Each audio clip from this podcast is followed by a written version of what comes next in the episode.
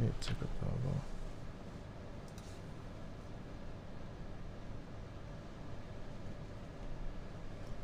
No niin, boom! Tervetuloa Leveli Liveen ja Kiitos, kiitos. Kiitos. ketäs meillä on täällä vieraana? Haluatteko esitellä itsenne?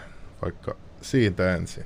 Joo, mun nimi on Niko Laamanen, on Consensus Networkin toimitusjohtaja. Käännetään Bitcoin-kirjallisuutta suomeksi ja muille kielille myöskin. Ja sitten ollaan Rafaelin kanssa myöskin yhdistystoiminnassa mukana Suomessa ja pyritään levittämään Bitcoinista tietoisuutta ihmisille. Tulee.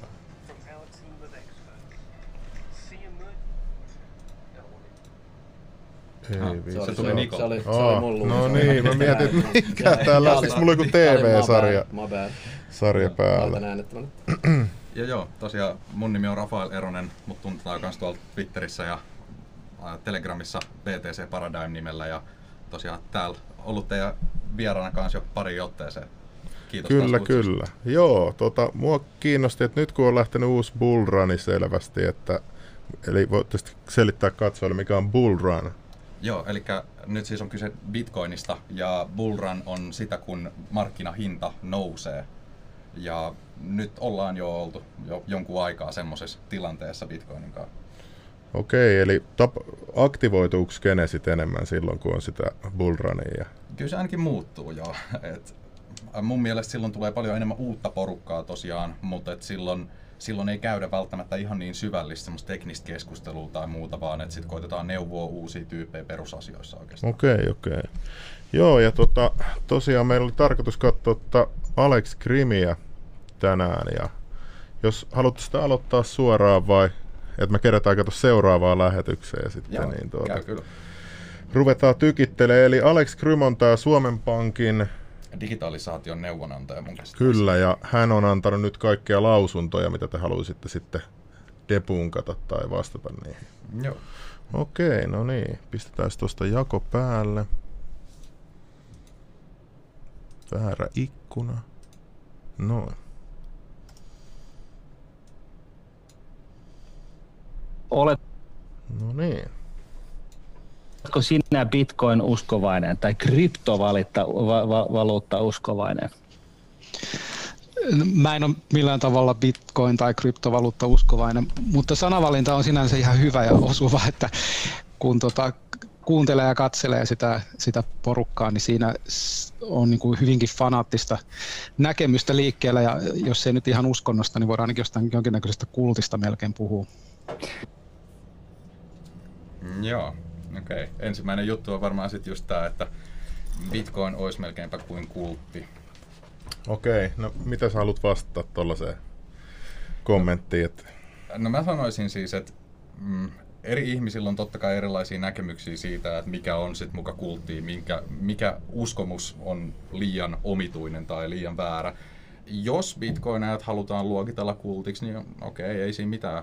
Grym voi niin tehdä mun mielestä, mutta meidän, niin kuin mun mielestä voisi myös sanoa, että Grym, Grym kun edustaa tätä niin kuin fiat-rahamaailmaa, tätä euroa ja dollarimaailmaa ja muuta, niin kyllä mä sitten sanoisin kanssa, että tässä voisi olla semmoista niinku pientä fiat-maksimalismia tällä Alexilla. Tai niinku, et, Ai niin kuin vähän oma lehmä ojassa. niin, tai et, se on vaan just sitä, että Bitcoin tuo tavallaan täysin erilaisen näkemyksen, täysin erilaisen rahajärjestelmän niin vaihtoehdoksi. Ja mä oletan ainakin näin, että Aleksin mielestä se vaan kuulostaa absurdilta, mutta et mun mielestä taas Fiat-järjestelmä kuulostaa absurdilta. Et kaikki me voidaan kutsua toisiamme kulttilaisiksi, jos näin halutaan.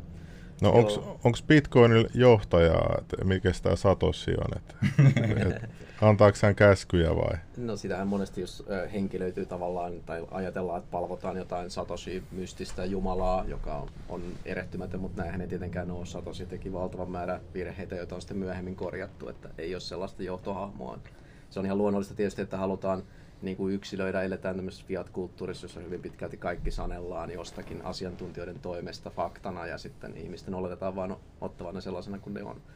Ja yleensä ottaen, jos joku sanoo, että joku on kultti, niin siihen tav- tavallaan liittyy pikkasen semmoinen negatiivinen äh, sävy, että tavallaan soimataan siitä jonkun muun uskosta. Ja tätähän on tapahtunut aina kautta Mm. mm. historiaa, että ihminen pilkkaa sitä, mitä hän ei ymmärrä.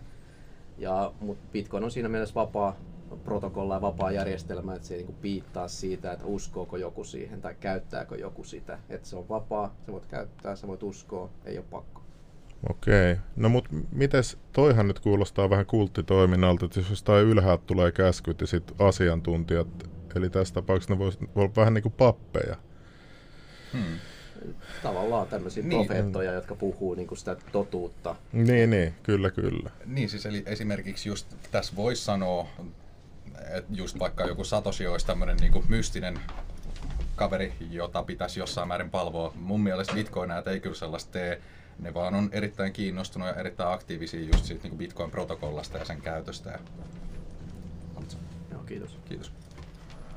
Mutta joo, mä- enemmän mun mielestä kyllä tämä niinku, nykyinen eurojärjestelmä muistuttaa semmoista kulttia, jossa sitten taas Aleksi toimisi niinku, yhtenä niistä papeista. Et sieltä tulee niinku, myös hierarkiset käskyt alaspäin.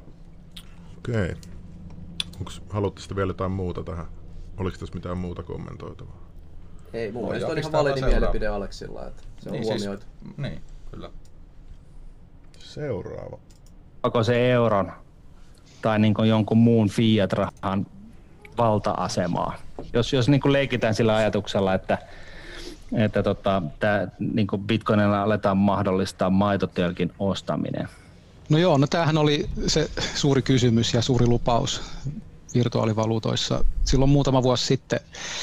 Ja tietysti se kuulostaa aika kaukaa haetulta, että mitä, mitä jos ihmiset nyt oikeasti alkaisi ostaa te, tai tehdä päivittäisostoksensa niin kryptovaluutoilla. Ja, ja sen takia sitä lähdettiinkin tutkimaan muutama vuosi sitten. Ja ihan, ihan sillä tavalla niin kuin tosissaan, että se kysymys otettiin ihan vakavasti. Ei niin, että se olisi ollut todennäköistä, että niin käy, mutta katsotaan, onko tässä nyt mitään niin kuin taustalla ja mi, mitä tästä nyt voi odottaa. Ja nyt sitä on muutaman vuoden pyöritellyt, niin, niin tuntuu kyllä siltä, että se oli vähän ehkä tota, kaukaa haettu sit loppujen lopuksi, että ei, ei mitään semmoisia merkkejä ole, ole ilmassa, että ihmiset siirtyisi pois näistä perinteisistä valuutoista. Tämä oli mun mielestä kyllä tosi mielenkiintoinen kommentti.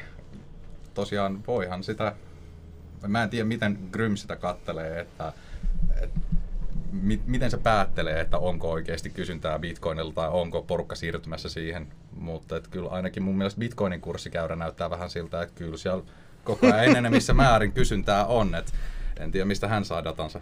Niin siinä mielessä Grym on tavallaan oikeassa, että mä oon monesti just sanonut, että 99 prosenttia ihmisistä tällä hetkellä ei ole ostamassa bitcoinia, että eihän se ole mikään sellainen mass, massajuttu tällä hetkellä, mutta No.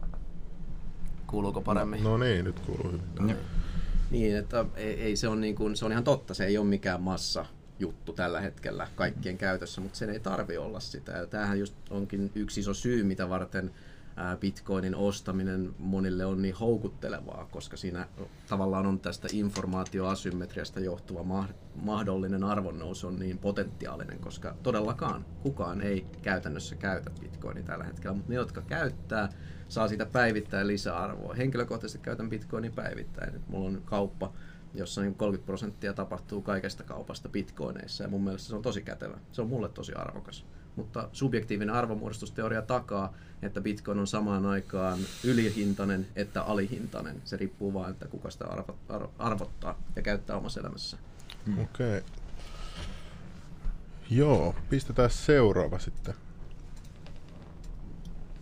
Mutta ei kai siinä ole mitään syytä, miksei näin voisi tapahtua. Et kuka tahansa voi tällä hetkellä vaikka Apple-kännykällä maksaa ostoksensa ruokakaupassa, niin se voisi ihan hyvin mennä Bitcoin-lompakosta, jos se vaan velotettaisiin. Mutta esimerkiksi verottajat sun muut, niin ne ei kovin ehkä mielellään katso sitä, että tätä bitcoinia käytettäisiin valuuttana, vaan ne, se vaatii jo sen jälkeen sitten jotain veroilmoituksia kantaottamista, että mihin sun bitcoinit on käytetty siinä vaiheessa, kun ne käännettäisiin takaisin euroiksi.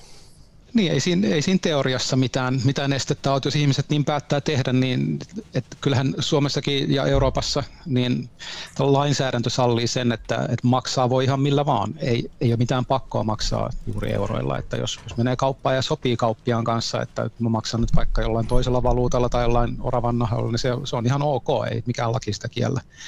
Niin siinä mielessä ihmisillä on vapaus valita maksuvälineeksi ihan minkä vaan. Ja, ja sen takia sitä ehkä lähdettiin selvittämään, että tota, onko tämmöinen skenaario, jossa ihmiset siirtyisi pois tämmöisestä valtion tai, tai keskuspankin tarjoamasta valuutasta, niin onko kuinka, kuinka todennäköinen sellainen skenaario on. Mutta kyllä se luottamus näihin ihan perinteisiin valuuttoihin tuntuu olevan niin kuin aika, aika paljon kovempi kuin mitä sitten muihin vaihtoehtoihin. No niin, mitäs tohon sanotte? Nyt oli, nyt oli kovat piipussa. Niin. Niin, siis, Aleksi on ihan oikeassa jälleen kerran. Siis se on ihan totta, että fiat-valuutta on tällä hetkellä suositumpaa kuin bitcoin, kyllä. Mutta edellinen pointti pätee myös tässä, että jälleen kerran mikä fiatin ja, ja tota, eli tämmöiset perinteiset eurot, dollarit erottaa sitten bitcoinista on just se, että sun on pakko käyttää fiattia tiettyihin asioihin, veronmaksuun ja tällaiseen, ja bitcoinia sun ei ole kenenkään pakko käyttää sitä. Eli tässä on se ero, että niin ja mun mielestä tässä, tässä tulee vielä myöhemmin muutama kommentti Grymiltä, mikä mun mielestä on vähän ristiriidassa tämän kanssa, että kuka tahansa voi mennä ja hyväksyä ihan mitä tahansa valuuttaa. Joo, teoriassa kyllä, mutta jos sitä ruvetaan isommassa kaavassa tekemään, niin sen jälkeen siihen tulee keskuspankit puuttumaan. Ja se just käy näillä klipeillä myöhemmin ilmi. Ää, niin, ei kai siinä oikeastaan silleen muuta. Selvä. Joo, tosiaan meillä on joku varmaan tunnin verran, kun näitä on näitä klippejä. Niin Mäkään en ole ihan tässä varma. pitää jo. kyllä jo tykittää aika vauhtia. Onko tässä jotain niin kuin sellaista, joka niin kuin sinänsä estäisi sen, että, Lohkoketju on että tota, kömpelö. ei pelkästään kuluttajat, vaan, vaan niin kuin myöskin yritykset ja koko maksuliikenne siirtyisi tällaisen niin kuin lohkoketjuvetoiseen ää, bittivaluutan niin kuin, ää, syövereihin. No jos, jos lähtee purkaa tuota kysymystä, tuossa on, tuossa on tavallaan kaksi eri osaa, että mi, mihin ihmiset luottaa, mitä, mitä valuuttaa ne haluaa käyttää, se on niin kuin toinen kysymys. Ja sitten toinen on se, että taipuisiko tämmöinen niin lohkoketjuperusteinen järjestelmä siihen ihan teknisesti, niin luulen, että kumpaakin se vastaus on ei. Että tämmöinen lohkoketju äh, on, on loppujen lopuksi aika, aika kömpelö, se on, se on aika tehoton ja, ja, siinä tulee tosiaan sitten tämmöiset kysymykset, kap- kapasiteetti ja, ja, tota, ja muut, muut tekniset kysymykset vastaan, että se, se vaan ei, niin kuin, ei riitä. Ja sitten, No niin, siinä oli ensimmäinen osa. Mitäs tuohon väliin haluatte kommentoida? Onko se kömpelö, eikö se riitä? Öö, No sanotaanko vaikka, että Grymillä on tossakin ihan kyllä oikea pointti. Eli siis lohkoketjuun ei voi tunkea mitenkään ihan niinku loputtomasti vaan tietoa, muuten se koko lohkoketju paisuu ja sitä on todella hankala ylläpitää sit hajautetusti. Eli siinä määrin kyllä Grym on ihan oikeassa. Mutta se, että kaikkea ei välttämättä tarvii siihen lohkoketjuun kirjata, tai ei ainakaan heti. Ja tämä on mun mielestä semmoinen asia, mitä ei oikein ehkä haluta huomioida, että pystytään käyttämään tämmöisiä niinku seuraavia kerroksia Bitcoinissa, kuten just esimerkiksi salamaverkko, mutta voisi myös olla teoriassa tämmöiset ihan vaan isot palveluntarjoajat, niin kuin Visa tai Mastercard, jotka ei loppujen lopuksi varmaan, niitä ei kiinnosta se, että mikä se pohjalla oleva assetti on, mitä siellä vaihdetaan tai mitä ne siirtelee. Se on vaan numeroita niiden datakannassa tyyliin tai jotain. Mutta niin siinä voisi olla myös bitcoinit käytössä. Eli bitcoin kyllä skaalautuisi oikein hyvin semmoiseen niin maailmanlaajuiseen käyttöön. Se ei vaan ehkä vielä siihen pysty niin täysin desentraloidusti. Meillä ei ole mahdollisuutta ottaa tehdä tavallaan järjestelmää vielä, missä kaikki kahdeksan mi- miljardin ihmisen vaikka niin siirrot pistettäisiin yhteen paikkaan talteen ja sitten se tieto jaettaisiin useampaan paikkaan. Mutta tässä on just kysymys trade-offeista, että vähän samalla tavalla kun sä teet sen päätöksen, että laitat sä sun nahkalompakkoon farkkujen taskuun 500 euroa vai 100 euroa, kun sä lähdet festareille, hmm. mikä se sun riski profiili on, niin sama juttu, että jos sä käytät tämmöistä globaalia maksukorttia, niin paljon sä uhraat sun rahoja siihen verkkoon, jos siinä on joku kolmas osapuoli hallinnoimassa. Yksi esimerkki on tämmöinen Strike, joka on jen- jenkkiyritys, joka tulee niin kuin PayPalin ja Visan markkinoille äh, just nimenomaan salamaverkkosovelluksella, mm. joka käytännössä käyttää bitcoinia niin kuin se on oikeastaan järkeväkin käyttää, eli kansainvälisenä globaalina tilien tasauttamisverkkona. Eli se ei tarkoita, että jokainen kahviostos kirjataan, vaan ne tilit tasautetaan jollakin aikavälillä sinne muuttamattomaan tietokantaan, joka on Bitcoinin lohkoketju. Ja siinä välillä mitä tapahtuu, voi olla Visa, voi olla PayPal, voi olla Strike, voi olla mitä tahansa kolmannen osapuolen palveluita, joita asiakas vapaaehtoisesti päättää käyttää. Ja tämä ei millään tavalla mitätöistä pohjaprotokollan arvokkuutta. Mm. Ja sitten vielä tuosta kanssa, että minkä verran bitcoineja käytetään, niin nythän siis puhutaan pääasiassa ihan vaan tämmöisestä niin maksukäytöstä, mutta mun mielestä ihan vaan bitcoinin holdaaminen, niin sekin on käyttöä. Se on nimenomaan yksi niitä yleisimpiä käyttötarkoituksia, että sä haluat vaan tallettaa, sä haluat säästää varallisuutta johonkin kohteeseen, mikä ei menetä arvoa, niin kuin esimerkiksi vaikka dollarit ja eurot ja tällaiset. Okei. Sitten tästä oli toinen osa vielä tota, tästä samasta asiasta. Taas se, toisaalta, onko se bitcoinin ongelma vai kaikkien kryptovaluuttojen ongelma, tämä kömpelyys, että se ei taipuisi siihen? No siis se on periaatteessa kaikkien kryptovaluuttojen ongelma. Että se kryptovaluuttojen perusominaisuus on se, että ne käyttää lohkoketjua ja ehkä vielä yleisempi sana olisi, puhutaan vertaisverkosta. Eli tie- tietokoneet kun pyörii vertaisverkossa, niin se on semmoinen tietokoneverkko, jota kukaan ei erityisesti hallitse, vaan että se on, se on kaikki, kaikki sen verkon pyörittäjät on ikään kuin tasavertaisessa asemassa ja se kuka tahansa voi liittyä siihen ja että on kuka tahansa voi osallistua sen järjestelmän operoimiseen. Se on, se on vertaisverkko. Ja se on sen, sen takia, että se on vertaisverkko, niin sen takia se on tämmöinen tosi hidas. Vertaisverkon vastakohta on se, että on joku nimetty taho, joka pyörittää sitä järjestelmää. Ja se on huomattavasti kustannustehokkaampaa, että, että laitetaan kaikki yhteen koneeseen ja se kone pyörii ja sitten luotetaan siihen operoijaan, joka sitä konetta sitten operoi. No voidaanko operoijaan lu- luottaa? Niin, nimenomaan voidaanko näihin meidän asiantuntijoihin oikein luottaa. Et tässä on mun mielestä yksi ihan oikein loistava esimerkki siitä, että minkälaisia asiantuntijoita on varsinkin tälle valtion niin kuin, nimittämissä rooleissa. Ja toinen sitten on myös just se, että mitä tuossa myöhemmin tulee jossain seuraavassa klipissä, että vähän esimerkkiä näistä muista asiantuntijoista. Et, siis ehdottomasti Grym on tossakin kyllä ihan oikeassa, että se on kustannustehokkaampaa ja niin resurssitehokkaampaa mennä ja keskittää kaikki tieto, jossa pystyt luottamaan siihen ylläpitäjään. Mutta kuten ollaan historian aikana jo huomattu, niin aina varsinkin kun on kyse jostain näin isosta jutusta kuin koko rahajärjestelmästä, niin se ei joku ajan kysymys, vaan kunnes sitten joku just se ns. luotettu taho, niin se päättääkin tehdä jotain, niin sitten se ei olekaan enää luotettava ja sitten pitää kehittää jotain uutta siihen tilalle. Mun mielestä se, mikä tässä niin konsistentisti Grym jättää huomioimatta, on se peliteoreettinen osuus, joka tulee siitä, että kenenkään ei ole pakko käyttää bitcoinia. Nimenomaan. Ja kenenkään ei ole pakko käyttää kolmansia osapuolia bitcoinia käyttäessään. Mm-hmm. Jolloin syntyy peliteoriat, jos joku kolmasosapuoli, joka tuottaa palvelua, josta he saa kassavirtaa, jolla he maksaa palkat ja syö itse, niin heillä on insentiivit pitää se hyvässä kunnossa, vakuuttaa varansa, antaa hyvää palvelua asiakkaille. Mutta otetaanpa se insentiivi pois, että ihmisillä ei ole vaihtoehtoa lähteä sieltä palvelusta, niin ilman muuta palvelutaso laskee. Ja jokainen voi tämän varmaan huomata esimerkiksi asioidessaan niin valtioinstituutioissa, minkälaista palvelua niistä saa, koska heillä ei ole kilpailua. Mm. Se on kyllä ihan totta. Sitten euro- ja pankkijärjestelmä on jo hajautettu. Miten se, miten se niin kuin, onko se nyt näin, että, että krypto tässä niin kuin, tällaisessa niin kuin rakenteellisessa niin kuin näkövinkkelissä niin edustaa tällaista hajanaisuutta, joka on niin kuin hirveän monimutkaista versus tällainen niin kuin, tota, supertehokas yksinkertainen maksupilvi, jota nyt ei sinänsä vielä ole, mutta, tota, mutta, mutta niin kuin näin ajatuksena. No kyllä nykyjärjestelmäkin on hyvin hajautettu. Et se on hajautettu sillä tavalla, että meillähän on tuhansia pankkeja ja, ja erilaisia maksupalveluntarjoajia, jotka kaikki tarjoaa maksamiseen liittyviä palveluita ja, ja tallettamiseen liittyviä palveluita. Ja, ja jos yksi niistä menee nurin tai tekee jotain väärin, niin siellä edelleenkin niin kuin muut, muut edelleenkin toimii. Ja tavallaan se, kukaan ei erityisesti hallitse sitäkään järjestelmää. Että sitten meillä on instituutiot, meillä on niin valvonta, toimilupaprosessit ja muut, jotka pitää huolen siitä, että niihin toimijoihin voidaan luottaa. Ja, ja Bitcoin ehkä perustuu enemmän siihen ajatukseen, että mitä jos kenenkään, kehenkään ei voi luottaa, niin mi, millainen se järjestelmä silloin pitää olla. Ja Bitcoin edustaa sen tyyppistä järjestelmää, että sun ei tarvitse luottaa kehenkään toimijaan. Että se järjestelmä pyörii joka tapauksessa. Sen haittapuoli on sitten taas se, että se on tosi hidas ja tosi kömpelö ja tosi kallis operoida. Et se, on, se on se, mitä siinä menetetään, jos ei kerran voida luottaa kehenkään. Mutta kun me, kun me kerran voidaan luottaa näihin toimijoihin, niin ei meillä ole tavallaan tarvetta tämän tyyppiselle järjestelmälle.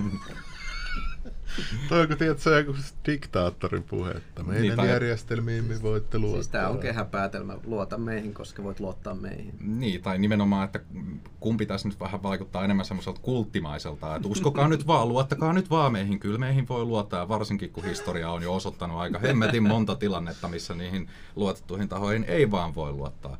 Ja just tämäkin, että mitä Grym sanoi, että, että niin kuin keskuspankkijärjestelmä on myös tosi hajautettu, Se on kyllä joo, tavallaan, mutta et se on yllättävää kyllä, että tuolta ei tarvii kuin just esimerkiksi 2008 tyyppisesti niin yksi iso niin kuin pankki, joka vaikka joututa, tai niin kuin, että se meinaa mennä konkkaa ja sitten joudutaankin taas printtaamaan hirveä kasa rahaa ja bailauttaamaan ne, koska muuten koko rahajärjestelmä kaatuu.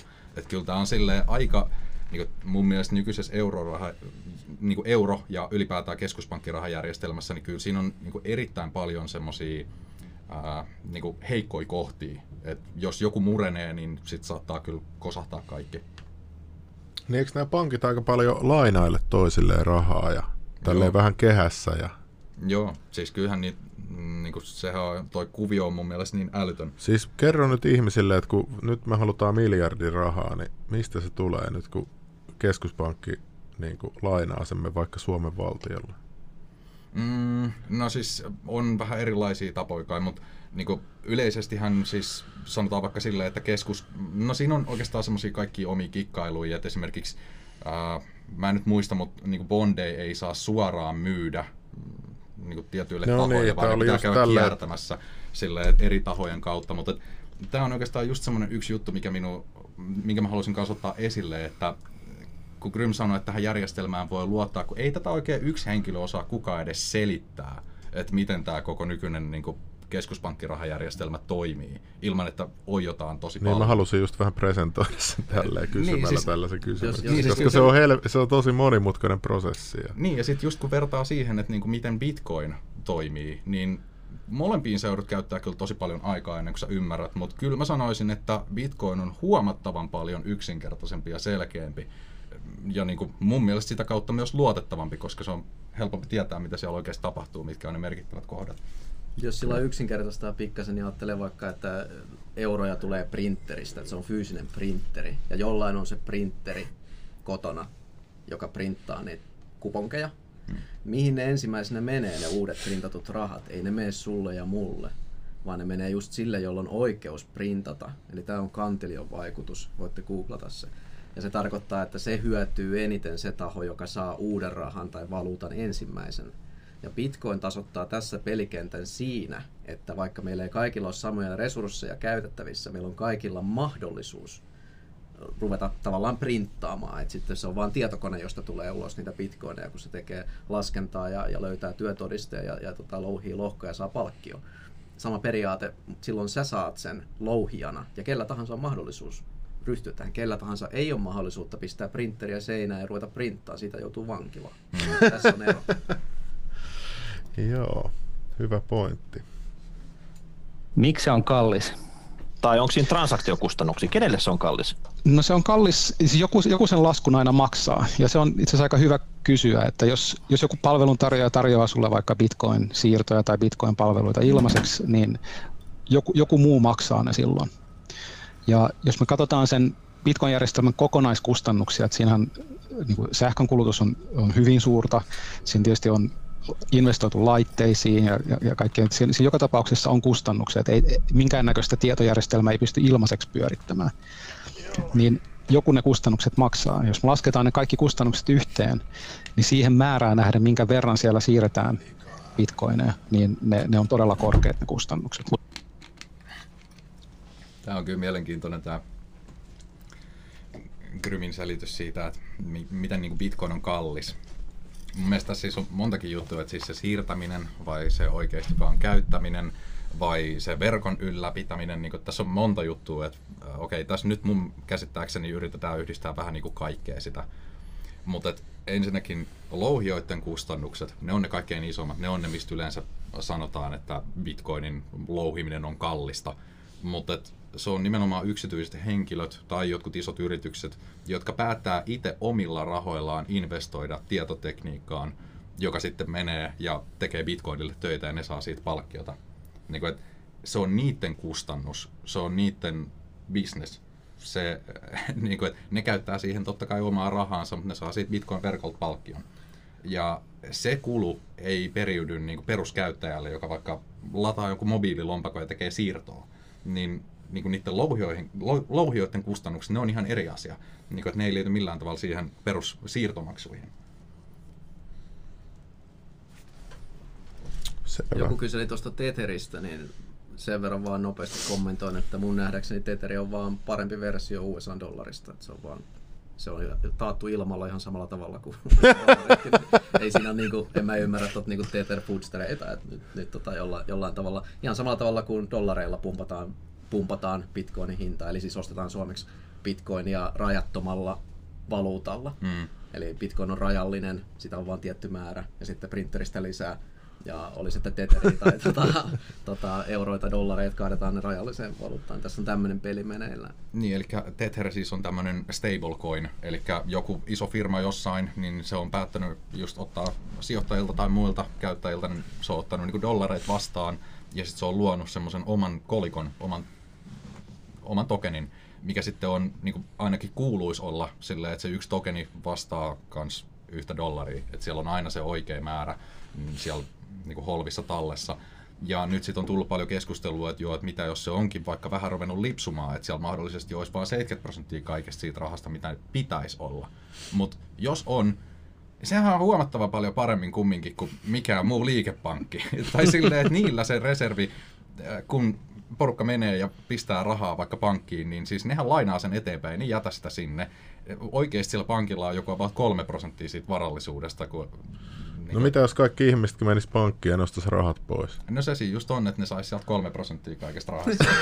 siis tämän takia bankranit, eli kun porukalla menee se luotto ja juoksee sinne pankkiin hakeen käteisensä, niin silloinhan pankki yleensä menee nurin tai se täytyy beilata, koska niillä ei ole niitä. Niin ja sen takia just sitä rajoitetaan, pistetään automaatit kiinni ja sanotaan, että ne nyt ei pystykään sitten, että nyt on vähän tämmöisiä teknisiä vaikeuksia.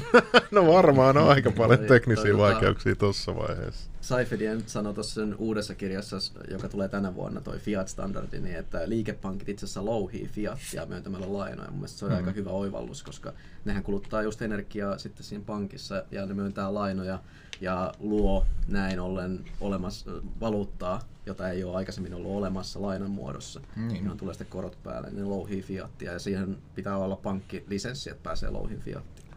Virta katkaistaan. Oh. Mutta joo, Kyllä, just noin.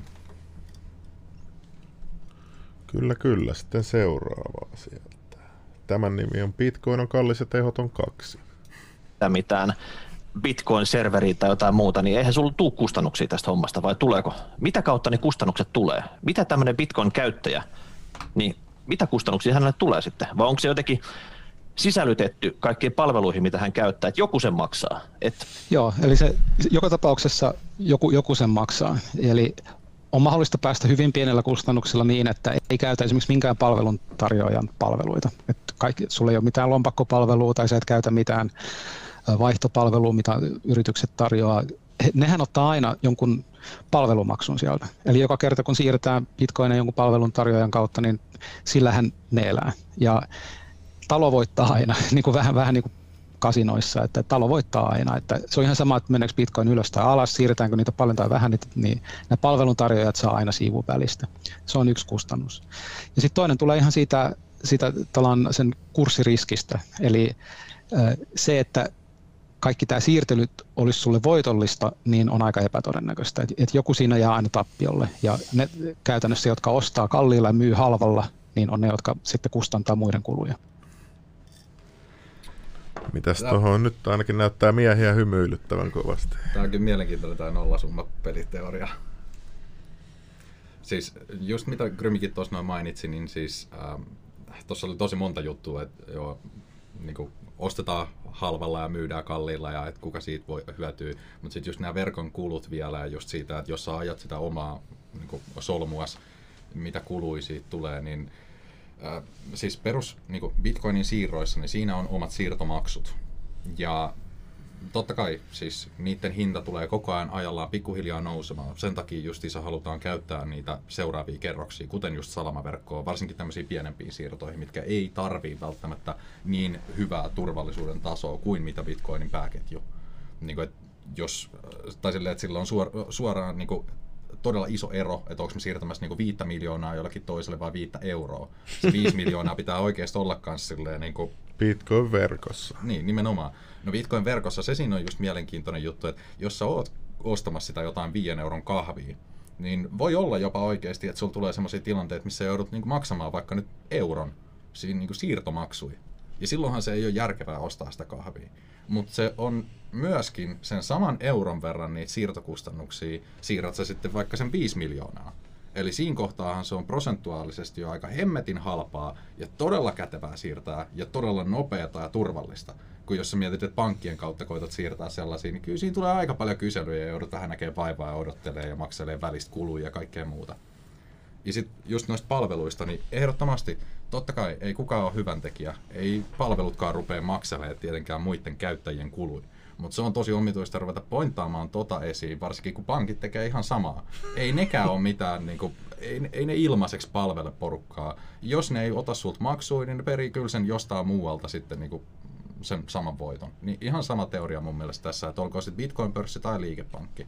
Niin, aika erikoinen kommentti, siis mitä Aleksi tuossa kuvailee, on ihan normaali bisnesmalli, että sä toimitat ihmisille palvelu, josta he on valmiita maksaa ja teet voittoa sillä. Tämä Oho. on ihan normaali. Äijät on Niin ja ihan- nimenomaan, kun se ei ole mikään pakollinen juttu, että siis se, se, että sä käytät jotain palvelua, niin se on nimenomaan, se on palvelu. Siis sä voit tehdä asiat itse ja välttää ne kokonaan, sun ei tarvii koskea niihin. Mutta se on nollasumma- vain yksi vaihtoehto. Nollasummapelistä on vielä se, että niin kun, ei se ole nollasummapeliä, koska ihminen ei tee sellaista, vapaa ihminen, jonka ei ole pakko tehdä mitään, niin ei tee sellaista vaihtokauppaa kenenkään kanssa, jos hän ei kuvittele jäävänsä sillä kauppahetkellä voitolle. Eli jos joku myy bitcoinia, niin hänen oletusarvonsa on, että mitä hän on sitten ostamassakaan, on sillä hetkellä, kun hän sen kaupan tekee, arvokkaampi kuin ne bitcoinit. Ja that's it. Molemmat jää silloin voitolle, eli kyseessä on positiivisen summan peli. Eli aina kun kauppa tapahtuu, niin luodaan lisäarvoa. Ja tosta itse asiassa tuli myös mieleen, että yleensä mun mielestä niin kuin sanotaan, että Bitcoin ei ole niin hyvä juttu kuin vaikka esimerkiksi osakkeet just sen takia, että koska Bitcoin ei tuota osinkoa. Mutta et, nyt ensinnäkin Bitcoinista tulee kanssa aina vähän väliin, tulee esimerkiksi näitä forkkikolikoita. Niitä voisi nähdä esimerkiksi osinkoina, jos haluaa. Mut, Mitä kolikoita? forkkeja. Eli näitä tämmöisiä joo. niinku haaraumia. Eli silloin kun joku haluaa mennä ja kopioida bitcoinin pohjan ja tehdä siitä jonkun uuden kolikon, niin jokainen bitcoin-omistaja saa sitten niitä. Ja ne voi käydä myymässä ne markkinoille pois, niin semmoiset turhat hupikolikot. Ja se on tavallaan toimii sulle osinkona. Niitä ei aina tuu, se ihan riippuu. Mutta tämä on yksi vaihtoehto. Ja jos toi tavallaan Bitcoinissa toimii samalla tavalla kuin osakkeissa sit siinä kohtaa, että sieltä tulee osinkoa, niin mikä erottaa osakkeilla kikkailemisen Bitcoinilla kikkailemisesta niin Grymin teoriasta tästä nollasummapelistä? Et ihan samalla tavallahan osakkeitakin koitetaan ostaa halvalla ja myydä kalliilla. Odottaa, odotetaan tai toivotaan, että niiden arvo nousee.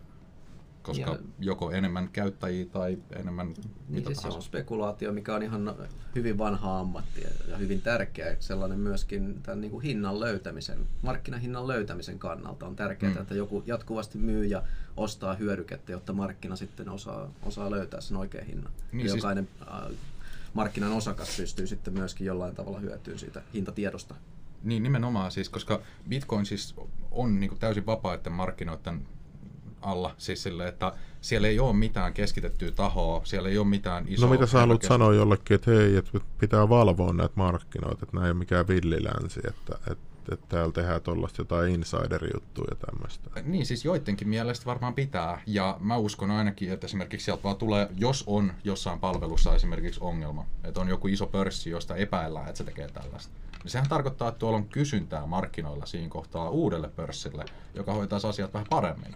Niin kuin, että siellä on oikeasti kova kysyntä. Ahaa, että se mennään niinku sen ehdoilla, että Ja joo, niin, tai, joo. että mitä ihmiset haluaa, mm. niin jos ei ne saa sitä, niin menee se on seuraavaan aina paikkaan, Niin, no, niin. se on aina kannattavaa ruveta tarjoamaan sitä, mitä ihmiset haluaa. Ja niin kuin, että just yleisestikin vielä kaikesta niin tuommoisesta rikollisesta käytöstä, niin se on mun mielestä myös omituinen juttu, mitä niin kuin heitetään bitcoinista, että rikolliset käyttää. Siis just tuli jotain tutkimusta siitä, että 0,5 prosenttia bitcoinin käyttäjistä tai niin kuin siirroista, niin ne on jotenkin yhdistetty johonkin mahdolliseen hämärähommaan. Mä veikkaan kyllä, että niinku, se on varmaan aika about samaa kuin mitä millä tahansa muullakin valuutalla. joo, sitten Bitcoin on kallis ja tehoton kolme. siis kallius niin kuin sellainen asia, joka, joka, joka tota noin, niin, liittyykö se miten isosti siihen, että tätä louhitaan vielä ja, ja sitten toisaalta onko tässä niin kuin, kun näitä kustannus, kustannuksia laskettu, niin onko siinä huomioitu se, että, että esimerkiksi sähkön hinta on aika lailla eri eri puolilla maailmaa? Joo, kyllä se on niin kuin huomioitu siinä, että, että kaikkien halvimmallakin sähkön hinnalla, niin se on, se on niin aivan posketon se, se, se sähkön kulutus ja ne kustannukset, mitä siitä syntyy. Ja, ja se, se kustannus syntyy siitä, että siinä tehdään paljon ylimääräistä niin päällekkäistä laskentaa. Että on valtava määrä palvelimia, jotka tekee ihan samaa asiaa. Ja, eli ajatellaan, että on vaikka 10 000 tietokonetta, jokainen pyrkii teke, lisäämään ne, ne viimeisimmät transaktiot sinne, sinne tietokantaan, mutta vain yksi niistä kymmenestä tuhannesta koneesta saa tehdä sen.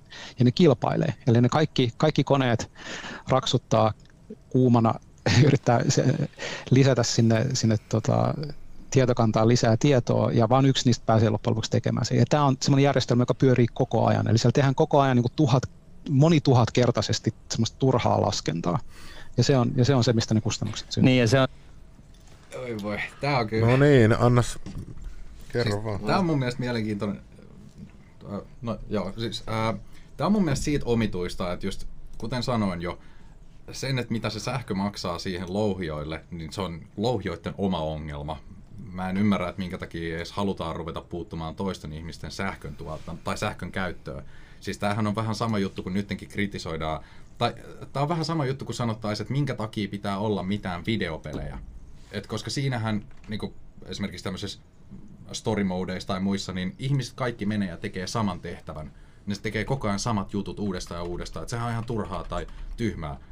No, ehkä jonkun mielestä, mutta se kuuluu siihen peliin. Se on, niin kuin, se, se on osa sitä. Ja sitten tavallaan tämä, että valitetaan, niin kuin nähdään se tavallaan vääränä, että joku jossain haluaa maksaa omalla itse tienaamallaan rahallaan sähkölaskuja. Niin miksi, miten ihmeessä siitä voi edes valittaa, niin kuin, että se, että toi on kumminkin kyseessä tämmöinen globaali kovan rahan niin kuin verkko, mitä ylläpidetään ja mikä toimii ympäri maailman, se voi olla siis joillekin erittäin tärkeä, siis niin kuin ihan elintärkeä juttu. Ja sitten me valitetaan siitä, että se olisi väärä tapa käyttää sähköä, mutta just esimerkiksi videopelaaminen tai just vaikka jouluvalot, niin se on täysin ok.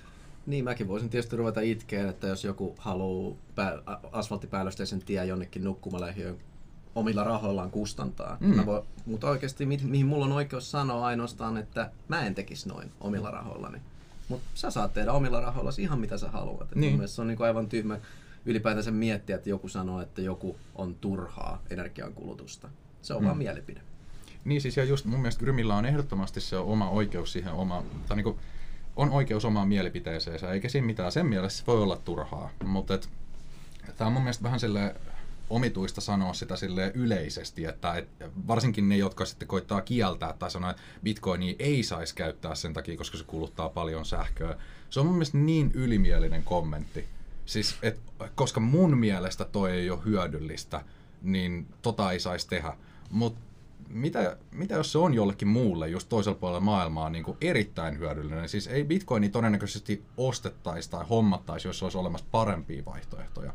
Niin kuin, se on se, mihin markkinat on päätynyt.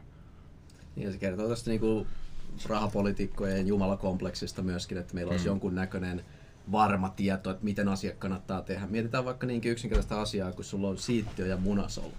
No siinä on ihan sama juttu, siinä on kilpailutilanne ja vaan yksi pääsee, jossain tapauksessa ehkä kaksi mutta, mutta periaatteessa vaan yksi pääsee hedelmöittämään sen solun. Niin tämä on niin kuin vuosimiljoonien aikana evoluution tulos, koska tällä tavalla ollaan saavutettu vahvimmat jälkeläiset. Sitten tulee joku tota, pankkiiri kravattikaulassa sanoen, että ei kun tehdään tästä lähtien vaan sillä, että lähdetään yksi hyvin varustettu siittiö vaan ja, ja tota, se on paljon tehokkaampaa, ei mene energiaa hukkaa ja mm. näin on hyvä erikoinen vertaus. Sitten keskittäminen on tehokkaampaa. Siis lohkoketjuteknologiasta siis sanot, että siitä seuraa, että tämä on, on niin kuin ikään kuin tehoton, tehoton systeemi, koska on niin paljon päällekkäistä tekemistä ja se päällekkäinen tekeminen on osa sitä lohkoketjun ylläpitämistä Joo, juuri näin. Eli se on se, mikä, mikä korvaa sen luottamuksen. Eli jos ajatellaan niin, että siellä on monta eri tämmöistä louhijaa, ja ne on ikään kuin niitä pankkeja vastaavat tai maksupalveluja vastaavat ää, toimijat, niin jos lähdetään siitä, että me ei voida luottaa niistä kehenkään, niin tehdään sitten niin, että ne saa keskenään kilpailla, kuka saa hoitaa sen, sen tietokannan päivittämisen. Ja niillä, niillä annetaan ikään kuin tämmöinen kilpailu, ja joku niistä vaan sitten saa käytännössä satunnaisesti tehdä, tehdä päivityksiä siihen tietokantaan. Ja, eli jos me voitaisiin valita niistä yksi, johon me luotetaan, ja sanotaan, että okei, sun tehtävä on nyt ylläpitää tätä Bitcoin-verkkoa, niin se toimisi monituhatkertaisesti halvemmalla ja tehokkaammin. No, tämä on just se, just mitä mä sanoin tuosta, että varustetaan se yksi siittiä vaan niin maksimityökaluilla ja toivotaan parasta. Että, että siinä on niin kuin, ei ole sitten niin kuin, tavallaan vakuutusta ollenkaan. Että jos joku meneekin vikaan, eikä jostain syystä sitten tämä hoidakaan sitä hommaa, mm. niin mikä sun niin kuin fallback siinä, mikä sulla on siinä se varasysteemi. Niin siis just toi, että tavallaan kritisoidaan siis sitä niin kuin monin, tai että monet henkilöt tai monet tahot, monet laitteet tekee samaa työtä. Mutta siis meillä on monta juttua, niin kuin esimerkiksi vaikka ihan vaan juoksukisa tai vaikka formulakisat, niin kaikki ajaa samaa rataa, tosi tylsää, tosi turhaa. Miksei vaan laiteta yhtä autoa sinne, että säästettäisiin bensaa. niin kuin, et, niin kuin, ei se nyt ihan vaan noin toimi. Niin kuin, et, et siinä, on, siinä on pointtikin just siinä kilpailussa. Se tekee siitä mielenkiintoista silloin, niin kuin, silloin funktio. Ja mikä vielä tässä niin energiakulutuksen näkökulmasta kilpailuhan, sehän johtaa automaattisesti siihen, niin kuin tässä videossakin sanotaan, että se, jolla on tehokkainta eli halvinta sähköä, voittaa eniten. Jolloin automaattisesti tarkoittaa myöskin sitä, että äm, ne, jotka haluaa menestyä hyvin Bitcoin-louhinnassa, haluaa kehittää yhä tehokkaampia ja yhä vihreämpiä energiatuotantotapoja, mennä just sinne, missä on hukkaenergiaa, joka muuten normaalisti poltetaan ää, turhana taivaalle. Bitcoin on sillä tavalla mobiili, että sitä voi missä tahansa, missä on netti, niin louhia. Niin tämähän on niin aivan loistava keräämään sen ylimääräisen piikkikapasiteetti, jota joka paikassa joudutaan tuottaa väkisinkin. Ja sitten menee aina osa harakoille. Tästä jostain syystä kukaan ei halua kuitenkaan puhua. Joo, siis tämä oli mun mielestä just tuli vähän aikaa sitten semmoinen uutinenkin kanssa, että oliko se nyt niin kuin, että 9 miljardin vai 19 miljardin edestä poltettiin just niin kuin maakaasua vissiin viime vuonna ihan vaan turhaa silleen, niin kuin se vaan poltettiin turhaa, koska ei ollut kysyntää tarpeeksi siellä alueella. Niin, niin kuin mehän tuhlataan tavallaan energiaa. Et nämä on just niitä paikkoja, minne yleensä Bitcoin-louhimot menee. Siellä on ylimääräistä, sen saa halvalla. Kannattaa mennä. Sama juttu ylipäätään, niin kuin, että esimerkiksi joku ydinvoima, niin se on semmoista, mitä sä joudut oikeasti koko ajan niin tekemään työtä. Se, niin kuin siinä on kiinteät maksut. Just tommoset niin kuin jotkut ekologiset jutut, niin kuin esimerkiksi vaikka padot tai tollaset, missä sitä vaan, niin kuin, sä teet sen kerran, ja sen jälkeen sitä sähköä vaan tulee. Sitten tulee niin, niin kuin, sitä vaan tulee ja sen jälkeen koetat tavallaan käyttää sen kaiken hyödyksi. Jos sulle ei ole esimerkiksi niin kuin ennen Bitcoin-louhintaa, niin se saattaa vaan mennä harakoille. Niin kuin, että sähköä tulee, mutta ei käytetä mihinkään, niin Pat, pato on hyvä esimerkki, koska siinähän potentiaalienergiaa varastoidaan veteen ja se, silloin vain tietty määrä, mitä sitä voidaan varastoida, jolloin sitten täytyy laskea loput pois ja voidaan taas mm. kerätä lisää niin johonkin se menee, sitten joko se menee harakoille tai sitten voidaan louhi bitcoineja säästää ne. Toihan kuulostaa aika ekologiselta kyllä. Siis nimenomaan just se, että kun monet kritisoi sitä, että miten bitcoin kuluttaa paljon sähköä ja että bitcoin tulee kiehauttamaan meret ja tapattamaan lumi, niin kuin kaikki maailman pingviinit ja muut tollaset, niin siis, äh, niin kuin, siis bitcoin louhinnasta joku, oliko nyt 70 vai 80 prosenttia, niin tapahtuu täysin uusiutuvilla ja ekologisilla sähkötuotantomuodoilla niin tämä on mun mielestä siis, kun normaalisti melkein mikä tahansa muu ala, niin se on jossain ehkä siinä 30 luokissa, että miten ne käyttää ekologisia niin sähköntuotantomuotoja. Niin tämä on nimenomaan sitä, että bitcoinajat ottaa sen, mistä saa sitä halvinta sähköä, mutta koska niillä on ihan erilaiset tarpeet, kaiken maailman isot tehtaat ja muut, niin niiden pitää olla suht lähellä jotain vaikka asutusta, että sinne saadaan työntekijöitä ja resursseja ja tällaisia. Bitcoin-louhimoit sä voit tunkea vaikka ihan minne vaan jonnekin niin kuin keskelle pöpelikköä. Siellä ei tarvii kuin just aina silloin tällöin korkeintaan yhden kaverin käydä palloilemassa ja vähän tökkimässä piuhoit. Niin Tässä on itse asiassa tähän samaan liittyen tämä Petrus Pennanen oli jakanut jonkun tällaisen jutun tuolla Facebookissa, niin jos tästä varmaan näette parhaiten. Ottakaa nyt zoomaan. Joo, kyllä tuo näkyy. No niin. Tämä on myös jännä just, että kilpaillaan, että kuka saa tuhlattua eniten energiaa. Ei se siitä energiasta ole. Tämä on myös sellainen juttu, mitä ihmiset niin tosi usein kyllä väärin ymmärtää. Et jengi olettaa, että jos bitcoinin käyttäjämäärä tuplaantuu, niin sit pitää kuluttaa myös tuplasti enemmän sähköä. Ei. Vaan niin kuin Bitcoinin sähkön tuotanto tai sähkön käyttö, niin se voi olla vaikka just tällä samalla tasolla koko ajan ja silleen, että me voidaan onboardata koko, kaikki maailman ihmiset niin Bitcoin-verkkoon mukaan. Sillä ei ole mitään merkitystä, sillä, tai niin kuin, se siis elää ihan omaa elämäänsä, se sähkön käytön määrä ja sitten just käyttäjämäärät. Et siinä ei ole mitään semmoista, että jos niin käyttäjät tuplaantuu, niin sähkön määräkin tuplaantuisi. Niin, siis Bitcoinissa on semmoinen asia kuin vaikeuden säätöalgoritmi. Ja sitten ensinnäkin, jos mennään vähän sen verran taaksepäin, että miksi ylipäätänsä Bitcoin-louhinna ta- täytyy kuluttaa niin sanotusti paljon energiaa. Se johtuu siitä, että jotta löydetään se työn todisteeseen sopiva ratkaisu, se on se työn todiste-sana tulee sitä, että nyt voidaan todistaa, että ollaan kulutettu näin paljon energiaa tämän kyseisen äh, luvun löytämiseen, jolloin se, mutta se pystytään verifioimaan yhdellä laskutoimituksella että se on niiden konsensussääntöjen mukainen. Eli toisin sanoen on tosi vaikea tuottaa väärennetty ö, työn todiste, mutta on todella helppoa verifioida se. Mm. Eli tässä on se niin kuin epä, epätasapaino. Tämän takia se vaatii niin sanotusti paljon. Mitä enemmän se kuluttaa energiaa, se tarkoittaa, että sitä enemmän on yrityksiä, sitä turvallisempi Bitcoin-verkko on. Ja vaikeuden algoritmi taas pitää huolen siitä, jos yhtäkkiä tulee hirveä määrä uusia louhioita tai poistuu louhioita verkosta, niin sitten vaikeuden algoritmi säätää sen vaikeusasteen sillä tavalla, että on jälleen kannattavaa louhia. Ja, ja tämä jatkuu. Okei, mun pitää sanoa tähän väliin, että Slimmil on virkistyspäivillä ja Slimmil tulee tänään Leveli Newsin, eli meidän Leveli Uncensoredin virkaan liveen tänne. Hmm että hän, hän kerkee sitten tulee tuota lähetykseen. Että, eli tämän lähetyksen jälkeen Leveli Uncensoredissa. Okei, otetaan... Tässä oli vielä tota, tässä Pennasen jutussa niin just se, että ää, nämä vertailut, että yksi bitcoin-maksu vie sähköä yhtä paljon kuin saunan lämmitys ää, yli sata kertaa. Tämä on kyllä kans aika absurdi sille, että tässä nimenomaan yritetään tavallaan implikoida, että siis totta kai siis Bitcoin-järjestelmän ylläpitäminen, niin sillä on tietty hinta, mutta se ei ole mikään semmoinen, mikä pitäisi just valua kaikille käyttäjille tai mitään. Ja sitten just nuo vertaukset, siis tässä oli pari vuotta sitten oli semmoista jotain laskelmaa, että Jenkkien jouluvalot, niin ne vei yhtä paljon sähköä kuin koko Bitcoin-verkko, joku pari vuotta sitten. Niin, siis, niin kuin, että minkä ihmeen takia kukaan kehtaisi valittaa siitä, että joo, että hei, tämmöinen niin kansainvälinen maksujärjestelmä, niin tämä on huono tapa käyttää sähköä, mutta nämä nätit valot, niin nämä on oikein, nämä on hyvä. Niin kuin, että... Tehdään Bitcoin-louhintavaloja. Niin. Joo, ja sitten Petrus, Petrus tota, mä kysyin siltä jotain kysymyksiä sit hänen seinällä, niin tässä vielä, jos haluatte tähän vastata jotain. Se on aina noissa heittomerkeissä, kun mä oon kysynyt mm, häneltä.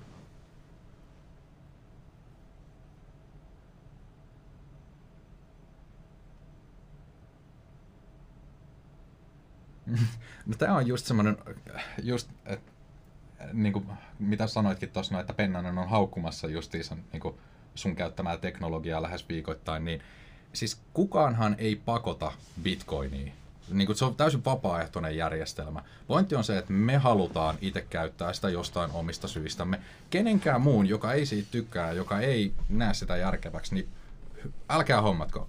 niin kuin, sitä ei ole mitään pakko käyttää. Sehän se just on hieno juttu Bitcoinissa, että se pointti on olla vain vaihtoehto. Se ei ole mikään, että nyt me tullaan ja halutaan väkisinkin tuhota vaikka mikä tahansa nykyinen, vaikka euro tai joku tollainen. Ei, se on vaihtoehto. Se, että jos euro tuhoutuu, no se itse asiassa varmaan tuhoutuu kyllä ihan omia jossain välissä, että ei siihen, ei siihen bitcoinia tarvita. Niin itse sanoisin mieluummin niin, että älkää ostako bitcoinia, se on yhtään mahdollista, koska sitten meille jää enemmän. Oi Okei, okay. sitten tota, otetaan seuraava pätkä ja se oli, mihin me jäätiin?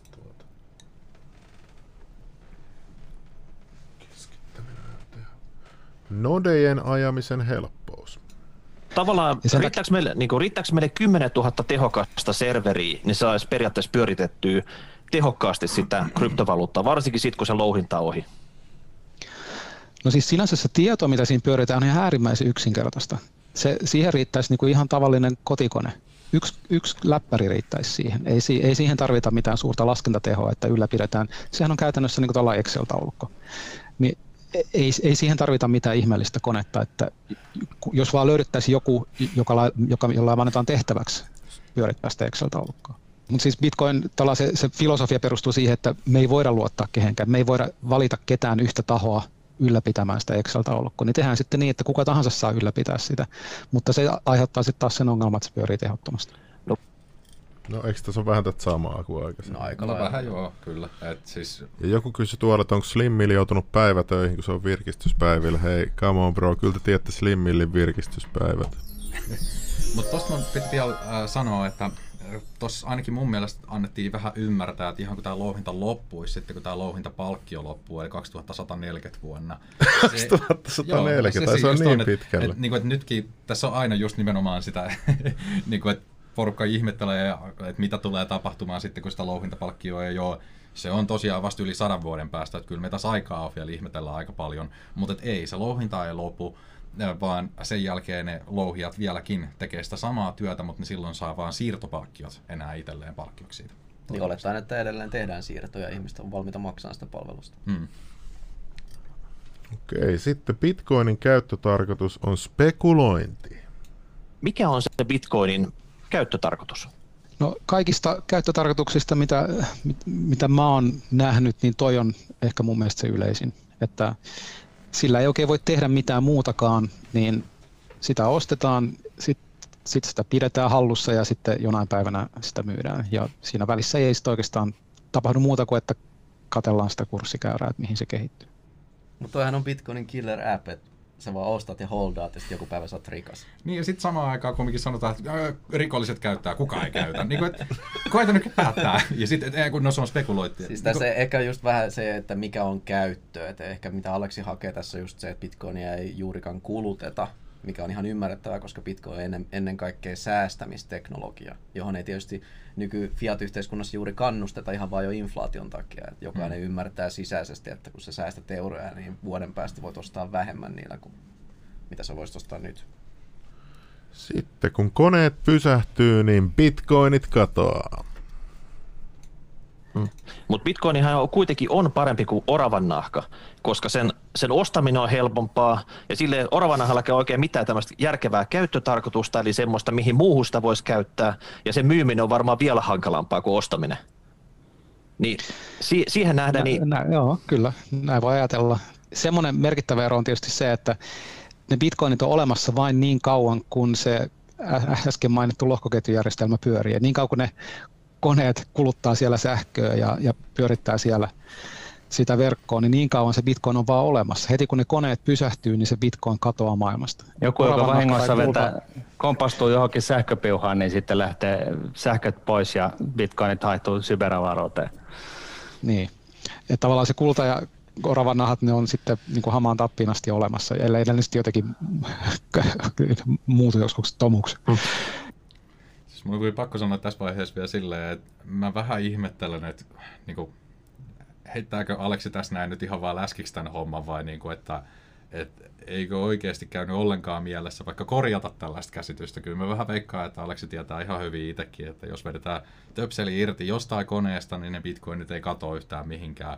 Se joudut vetämään siitä koko, no itse asiassa koko internetverkosta töpseleiden vetäminen seinästä, sekään ei oikeastaan auta. Vaan että heti kun virta tulee takaisin päälle, niin bitcoinit on taas olemassa ja siellä ne on ihan samat kolikot vieläkin. Et, niin kuin, ja sekin, että sä pystyisit ottamaan koko netistä tai niin kuin, kaikki virrat pois päältä, niin se on aika absurdi. Eli toi on vähän sama juttu kuin että sanois, että jos sä sammutat sun tietokoneen, niin sun Facebookissa olevat tiedot tai kaikki muut tollaiset poistuu. Ei. Pistät sähköt takas päälle ja niin siellä ne on vieläkin. Ei se ole välttämättä pelkästään siinä yhdellä sun koneella.